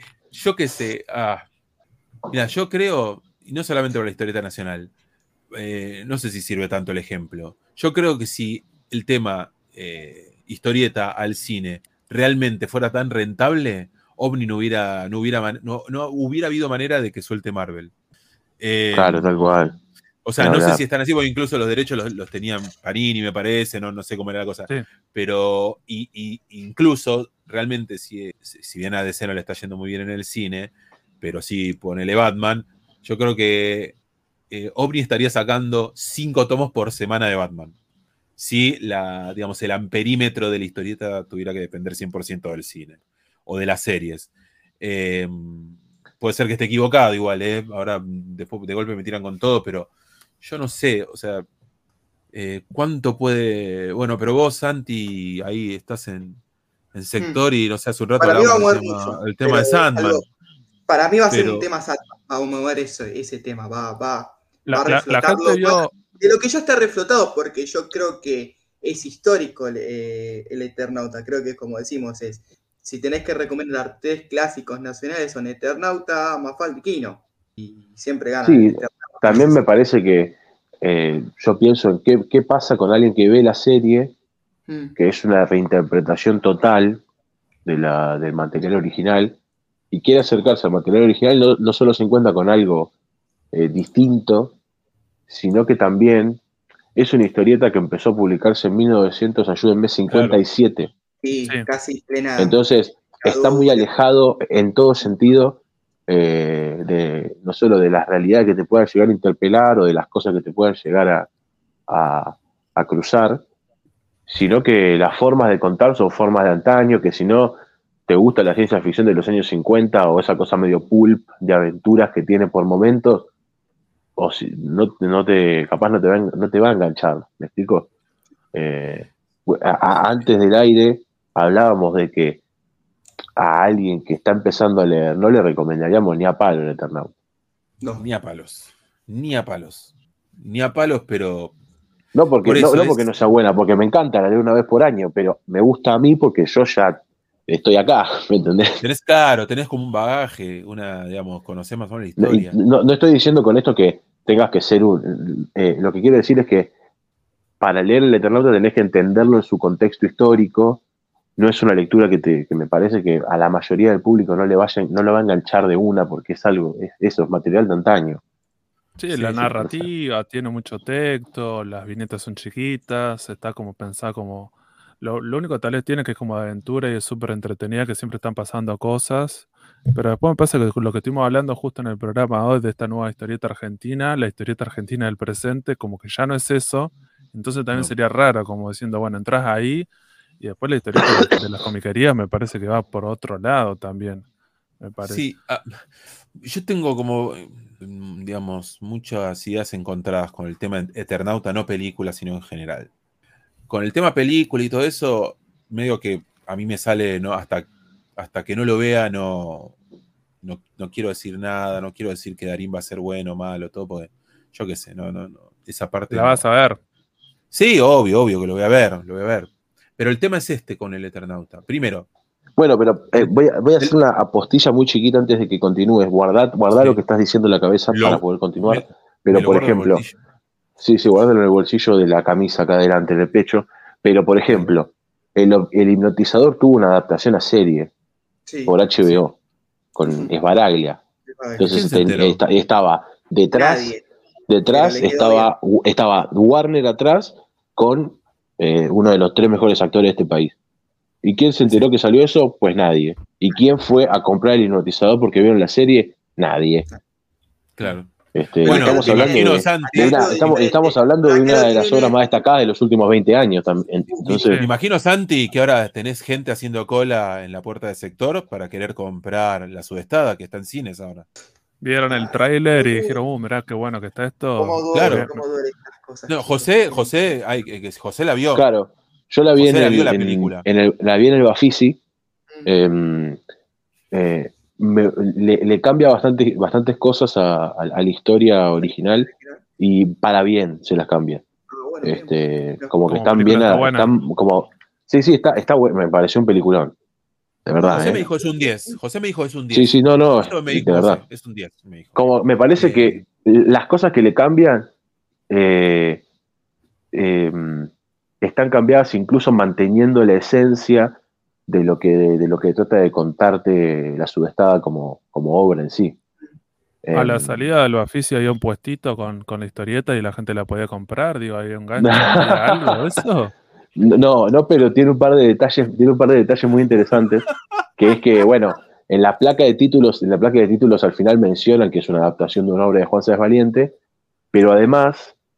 Eh, pará, pará, pará. No, para en la libreta, eh, eh, en la libreta eh, hay momentos donde el personaje de, Jorge dibuja en su libretita donde toma notas de detective y, los, estoy un 93% seguro que los dibujos que están en la libreta son dibujos de Juan y en la placa de títulos también hay, hay dibujos de Juan, pero dibujos de, lo, como de él dibujando a los actores, no a sus personajes.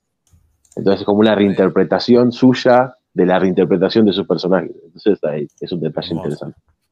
A, ver, volviendo a esto, dos, dos boludeces. A, tu hate del Eternauta, te escuchamos. No, claro. Contanos, ¿por qué odias a Solano López? Sí, ¿por qué? ¿Qué pasa? Eh, Julián, Julián Castro, cada vez que, que habla de mí, ah, dice, él odia al Eternauta. Tipo es Federico, el que odia al Eternauta Mariano. Eso es como mi nombre completo. Pero es que no, no, es una obra zarpada, es espectacular. Todo, lo que todos ya, ya sabemos. Pero como decías vos, Fede, como decimos todos, no es la primera historieta, me parece que uno debería recomendarle a nadie que quiere meterse en la historieta nacional. Y me parece que debería, y acá es donde sale la parte que me dicen que odio, que deberíamos dejar de recomendar como primera opción al Eternauta siempre. Porque no es el reflejo de lo que es, como decía Santi, ojo, ojo, Fede, no me acuerdo quién, no es el reflejo de lo que ahora vas a poder leer de Historieta Nacional. Porque pasa otra cosa. El Eternauta dejó de ser influencia para muchos de estos artistas nuevos. Incluso no lo leyeron. Incluso no lo leyeron. Exactamente. Entonces, por eso, y las nuevas generaciones de lectores que uno pueda llegar a cazar al aire, están muy lejos en la narrativa del, Eternauta. Entonces me parece que el camino al Eternauta es diferente al que era hace, hace otros años atrás. Hay un montón de cosas previas, me parece, que uno tiene que leer para poder llegar al Eternauta y disfrutarlo. Porque la idea de todo esto es disfrutarlo. Y el Eternauta es, es largo, no, es, una historia madura en ese sentido, un, dibujo, crudo al lado de lo que está saliendo ahora, que es más, tal vez hasta catira, eh, de caricaturista. Eso, sí, Madura, madura, en algunos, más o menos, porque es como de aventura y la, no sé si tiene tanta profundidad porque no está pensado para eso. Pero está bien lo, que dice, lo que dice Fede, que hay que matar al Eternauta como siendo bueno, porque es como casi como Watchmen cuando a veces habla de, de Claro, bueno, exactamente. Es eso, es, como eso. que hay cierto bagaje. sos un forro si se la, da, si se la recomendás a alguien. Claro, y sí, necesitas cierto bagaje. Sí, necesitas un bagaje de lectura previo, que es como alguien te dice, viene un niño y te dice, ay, yo nunca leí, ¿qué me puedes leer? Y Tom, lea Don Quijote, hijo.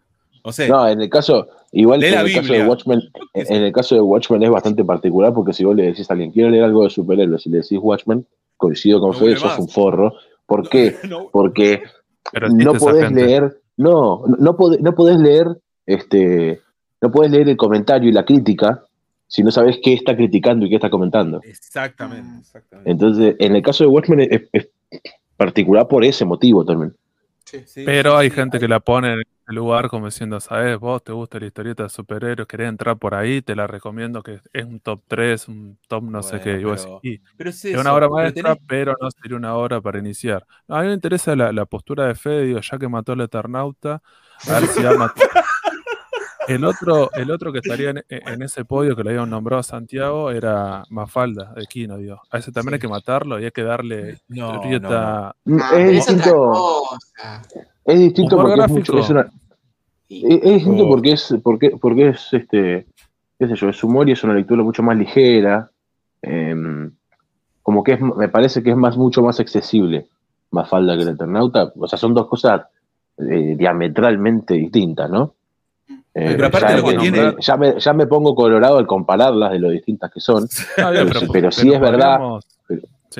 Pero, pero, podríamos que. No, no, yo le decía como diciendo, bueno, me, parece que también está todo bien con Mafalda, pero también es de los 60 y que vos decís, che, los últimos 50 años no, no hay nuevos humoristas, digo, estaría bueno como para decir, bueno, tal vez podemos ir con alguno que tiene el humor gráfico, una de las características que tiene, tiene que ver con el tema que interpela a la sociedad y a las problemáticas del presente. Y en sí, lo que está todo bien, hay un montón de cosas que ya quedaron, como diciendo, habla de la Guerra Fría, habla de los Beatles, habla de un montón de cosas, de un contexto que ya no es del presente, y algunas problemáticas tampoco se tocan porque no le podemos decir a, no sé, bueno, la, inteligencia artificial, che, no, no, aparece en la historieta de Mafalda. Este aquí no es un forro que estaba a favor de eso. ¿Por qué no habla? ¿Por qué? Che, loco, no habla de Elon Musk. ¿Qué pasa? Claro, Bueno, pero por eso, a mí lo que me pasa es que si, si uno, como divulgador, difusor o incluso como persona que recomienda, sigue viajando en el tiempo tan hacia atrás para las primeras recomendaciones, da la sensación de que no pasó nada en todo este tiempo. Eh, o sea, dicho así a lo bestia. Claro, ¿qué carajo, estuviste leyendo estos 60 años que seguís recomendando algo que es de... Claro. Se murió, en los 60 la historieta. Justo estas dos historietas son de 50 y los 60. La historieta argentina murió en los 60. Y no está bueno. No, no está bueno. Entonces es, es o no, o todo esto que pasó este tiempo y bueno, es lo que hay. ¿Qué le vamos a hacer? Seguir, o sea, entonces es eso, es, a mí lo que me parece es que está buenísimo que las nuevas generaciones de lectores de historieta nacional puedan tener su nuevo Eternauta, puedan tener su nueva Mafalda. Yo con Mafalda igual siento como que es diferente, porque el humor gráfico y sobre todo Mafalda me parece que presta a reinterpretaciones, porque hay ciertas cosas de las que hablaba en ese momento que, o porque somos Argentina, todavía nos siguen interpelando. Pero eso es porque somos nosotros argentinos y porque, bueno, vivimos en una rueda sistemática que de repeticiones constantes. Pero, pero le... siento igual. sí. sí, decime. No, no, decime, decime. No, no, justo le, digo, cuando termines esta idea, le, iba a preguntar a, los dos, como diciendo, bueno, pero podrían recomendar un humorista que tenga que ver con humor gráfico de ahora, del presente, como para decir, bueno, no vamos con Mafalda como la opción, porque me parece que Mafalda también tiene una cuestión de, que es como bastante conocida. Es como casi como, ¿quién no la conoce? Entonces, si podríamos recomendar alguno, como diciendo que sea del presente, algún autor vivo, como decir que también hace, está en el mismo de humor gráfico, y vos decir, bueno, che, este realmente me gusta. Eh, a mí me gusta mucho Pedro Mancini, que hace un humor gráfico bastante diferente al que quizás estamos acostumbrados, eh, con Alien Triste, por ejemplo. Después lo tenés a Podetti también. Podetti es buenísimo. Eh, después. Sí, también está este, Majox. Está Majox. Agustina Casot. Hay, muchas personas dedicándose a, Alejandro también.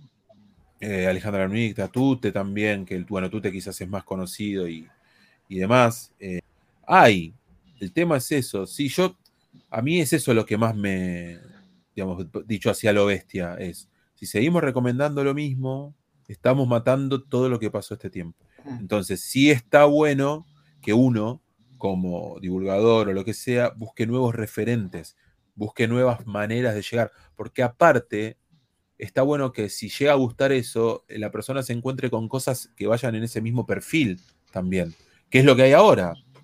Eh, tipo, ah, tipo, el Eternauta, ¿qué hay ahora? Eh, eh, o sea, realmente, Gilgamesh, ponele, es lo más cercano quizás que tenemos sí, ese estilo. Pero lo que se está publicando de Gilgamesh es de los años 70, 80 y claro, es por, eso, otra cosa. es, es otro tipo de ciencia ficción además tal cual, y quizás eso no lo encontrás en todas las comiquerías, y eso, y, digo que se parece también para ser bueno, digamos, pero, ¿qué, ¿cuánto? Ah, leí el Eternauta, me encantó, dame otro, y bueno, suerte con eso. No, porque si no te, metes en la, eh, te metes en la travesía de las, de las secuelas. No, este, bueno, nadie. que hemos tenido, hemos tenido largas conversaciones en un famoso especial que se hizo en un ciclo que ya no existe, eh, sobre las secuelas del Eternauta. Sí, Fede sabe, Fede sabe. Padecidos, ¿cierto? Tenemos el Eternauta 2, comisión de autores originales, mira qué copado. Tenemos la reversión del Eternauta dibujado por Brecha, mira qué copado, con algunos problemas. Y después, bueno. la, la, polemiquísima Eternauta 3. Uh, no, por favor. Este, no, y. El regreso. Y todo, el regreso, Odio cósmico, el perro llama. Todo, cada vez más difícil de conseguir, aparte. Todo cada vez más difícil de conseguir porque eh, lo que conseguimos son los, los, resabios de Doello y ahora hay que ver si Planeta, porque también es eso. No, y, tampoco no se puede conseguir porque, porque mataron al señor Lupin. Que estaba todo subido al señor Lupin, eso. Exactamente. y ahora con Netflix todo eso se va a reír. ¿Ustedes creen que la gente de Netflix va a decir, che, agarremos todo este material y vamos a poner cositas de, esas continuaciones en la serie? o ni el pedo. Se pone se pone re político en algunas casos. Entonces yo, no, quiero que, no creo que Netflix se meta en esa. Es tipo, oh, mirá la que nos estamos metiendo. yo creo que ni en pedo, eh, porque también. ¿Cómo, José? No te entendí qué querés decir. No te entendí. Que ni a palo, ni a palo, gato. No, para mí. Vos decís que, todo eso no, no agarrarían nada, ni siquiera. No, no creo. O sea, es que me parece que es muy. No sé, no, me, no me imagino qué escritor, qué grupo de escritores podrían ser capaces de agarrar todo eso y convertirlo en una serie, una, una serie coherente de cinco temporadas. Pará, ¿te imaginas? ¿Te imaginas si pasa algo así, como pasó con, con Macros, Robotech, todo eso que empezaron a armar como engendros de diferentes series y las pusieron sobre el mismo nombre? Entonces Netflix agarra y dice, che, compremos eh, Gilgamesh y le ponemos el Eternauta, el Eternauta, no sé, Phoenix Rise, no sé, se me ocurre, ¿no? Entonces de golpe tenés como una, una, historia del Eternauta, que es la primera, más o menos está pegada a la primera de acá, y después va por cual, tipo, pasa por bueno, viaja, no, la primera vez. Son otras historietas y, y, vas adaptando otros tipos de historietas. Bueno, es que no sería la... si quieren. Vayan a buscar Ciudad. Eh, ciudad, sería una, una, Ciudad sería una buena serie, me parece. También. Bueno, eso, ojo, ¿eh? Ojo con eso. Ojo con lucrar con la historieta nacional. Pero bueno. Y nos pone en un lugar también medio complicado porque Pero vos me estás diciendo que falta ahí que lucremos una vez no está mal tampoco. Y vamos a ver, vamos a ver dónde nos pone como, como, como lectores. Que no, a ver si nos va a pasar lo mismo que le pasa a los comiqueros con, con los superhéroes, que cuando llegan sus adaptaciones se quieren matar porque le cambiaron todo. Acá vamos a aguantar eso. Esperemos que esté un poco. Ojo que hay muchas, ojo que hay muchas, ojo que hay muchas adaptaciones que son mejor la adaptación que el, que el material original. O sea, The Voice eh, es un ah, cómic que lo leí hasta cierto punto y, me dejó de gustar, porque me pareció ya, o sea, no me gustó. Y la serie, hace poco empecé a ver la primera temporada y me parece que es muchísimo mejor que el material original. Este, mismo en el, en el UCM hay algunas películas que adaptan arcos de los cómics que son, que son una cagada. O sea, Infinity igual es una cagada. El guantelete del infinito es una es, el guantelete del infinito es una cagada. Y la peli que hicieron, una está buena y la otra zafa. Este, y bueno, ahí está. Nos van a venir a buscar, boludo. Nos van a venir a buscar. Este, Dios mío. Bueno, imagínate. Saludos a Jim todo bien con todo bien, Jim Starlin con el Capitán Marvel y todo, pero. ¿Qué dijiste, Jim Starlin? No, no, no, que le mando un saludo a Jim Starlin. Ah, bueno. Imagínate que si nos escucha. gusta más eso, gusta más la serie que el material original. Que hay altísima chance que a las nuevas generaciones le pase eso. Si les gusta el Eternauta. La serie. The Series. ¿Qué hacemos? Como medio. ¿No? Esto que hablaba yo de recomendar siempre el Eternauta como principal. ¿Qué pasa ahí? ¿Qué, qué, pasa con Tienes que aprender a recomendar mejor, es así. Para aprender a recomendar, boludo, es así. Ah, bueno, ya que sé, no sé, bueno. Es largo, es largo, es largo de charlar. Pero no, no, nos quedamos, me parece, como para ir cerrando, somos optimistas del momento que está atravesando la historieta argentina, hay un montón de cosas. Sí, porque artísticamente todo, eh, salen cosas de un valor incalculable, me parece, todos los años. Salen cosas normales, cosas buenas y cosas excelentes. O sea, el promedio en general es para arriba, de, eh, eh, eh, artísticamente hablando. entonces, materia, material hay, como materia prima hay, ¿entendés? Sí, sí. Siempre tenemos, todos los años vas a tener algo nuevo para recomendar. Eso es así, pero cantado. Bueno, sin ir más lejos, recién cuando nos pusimos a hacer el jueguito de las recomendaciones y todo eso, creo que dos o tres solamente son de antes de 2018. Todas son, la mayoría de las que mencionamos son de 2018 por acá, me parece. No, yo lo que iba a decir, que también recomendamos los premios Inder, que tienen un sitio web y, están las redes sociales, como para que vean. Cuando están a las ternas, me parece una de las cosas que está bueno, esas premiaciones, esos nominados, como para que vean la calidad de cosas que llegan cada uno de los años y hay un montón de cosas que a vos te puede servir como para decir, bueno, podés ver eso, también sería una manera como incluso de, recomendaciones, como que todo lo que está ahí está bueno. Como para Dale esto que dan un premio. Claro, sí, a full. Así como para ir cerrando, les volvemos a preguntar, digo, ¿cómo era lo de la, feria? Si lo quieren volver a comentar, como siento, bueno, ya está súper preparado, hay un montón de sorpresas, hay un montón de cosas interesantes. Eh, se llama básicamente como festejamos el añito, se llama Un año de historietas. Eh, va a estar Cami Rapetti, también va a estar eh, Aleta Vidal, pero Cami Rapetti va a estar con su Fantastic Taller para chicos. Va creo que durar un horito, un horito y pico dentro del evento en un lugar especial de, Casa de Viñetas, así que eso está buenísimo. La Casa de Viñetas queda en eh, Cabrera 6030, es Palermo eso, si no me falla la memoria. Arranca a las 15.30 el sábado 13 de mayo, finaliza 20.30 aproximadamente. Va a haber feria de historietas para que vengan a comprar cosas preciosas, va a haber fanzines también. Em, y después va a haber para comprar bebidas, es algún tipo de brebaje fantasioso y también va a haber venta de comida, que eso, todo lo que se venda por ese lado, va a servir para darle una mano a la casa de viñetas para que se puedan seguir dando este tipo de eventos. No va a haber podcast en vivo como fue en el del año pasado, porque este año queremos tomar y charlar con todos los que estén presentes y disfrutar el año. Es nuestro festejito con eh, nuestro cumpleañitos, así que queremos disfrutarlo. Están todos los que están escuchando esto, están invitados y después, bueno, nos pueden escuchar por la 99. Ah, no, nos pueden escuchar, pueden escuchar de historietas en, estamos en YouTube, estamos en Google Podcast, estamos en Spotify y en algún otro lado, pero no recuerdo ahora. ¿Algún comentario que quieras hacer para cerrar, José? Eh, sí, le quiero mandar un saludo a todos los que me conocen. Eh, le quiero mandar un saludo a todos los que me conocen. Y eso, nos pueden buscar en Instagram, en Historietas, y nos pueden mandar puteadas o saludos, eh, tanto en Instagram como en Facebook, o en historietaspodcast.gmail.com. Em, eh, en Facebook, en Facebook ¿no? Sí, en Facebook, En Facebook nos pueden putear también, si nos quieren insultar. Este, es más, mira, voy a hacer un juego que hacemos siempre nosotros en nuestro programa, que es, si estás escuchando el Sucucho Comiquero, este capítulo en este momento, eh, manda un a DM. Ellos, mandales a ellos. A, ellos, a, la cuenta, a, la cuenta, a la cuenta del Sucucho que diga, en este momento estoy escuchando eh, el Sucucho comiquero. Muy bien. Loves Sukuch. Manda esto. I love, Sukuch. Amor, amor de Sucucho. Amor, de Sucucho. amor de Sucucho. Amor de Sucucho al 2020. Y recibí los mejores consejos las mejores recomendaciones. Estará las mejores recomendaciones. Sí, sí. Bueno, y gracias por la invitación. Y gracias por la invitación por, por esta que nos hicieron para. Sí, qué lindo es que te inviten a un lugar a hablar y no tener que preparar un programa.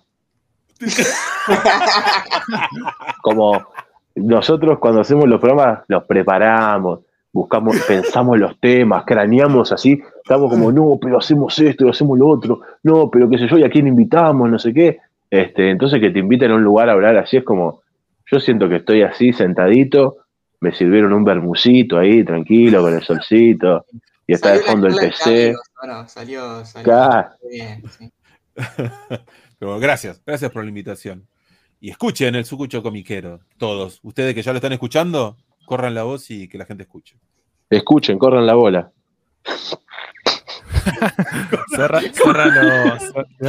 gracias, cerralo. sí, vamos a cerrar porque se nos están yendo de las manos. Decilo de vuelta, José, y se cierra todo. Decí eso mismo. claro, escuchen, corran la bola. Punto suspensivo. Perfecto. Así que nada, gente, eh, este fue el Sucucho Comiquero. Este fue un programa con de historieta con Fede y con José, un lindo programa entre amigos, charlé un poco sobre historieta nacional, el presente, cómo está el mercado y nada, le mandamos un saludo a todos los oyentes.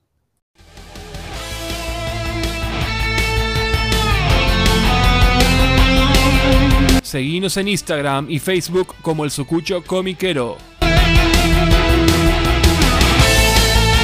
Y escuchanos en Spotify, Google Podcast, Anchor y otras plataformas de podcast.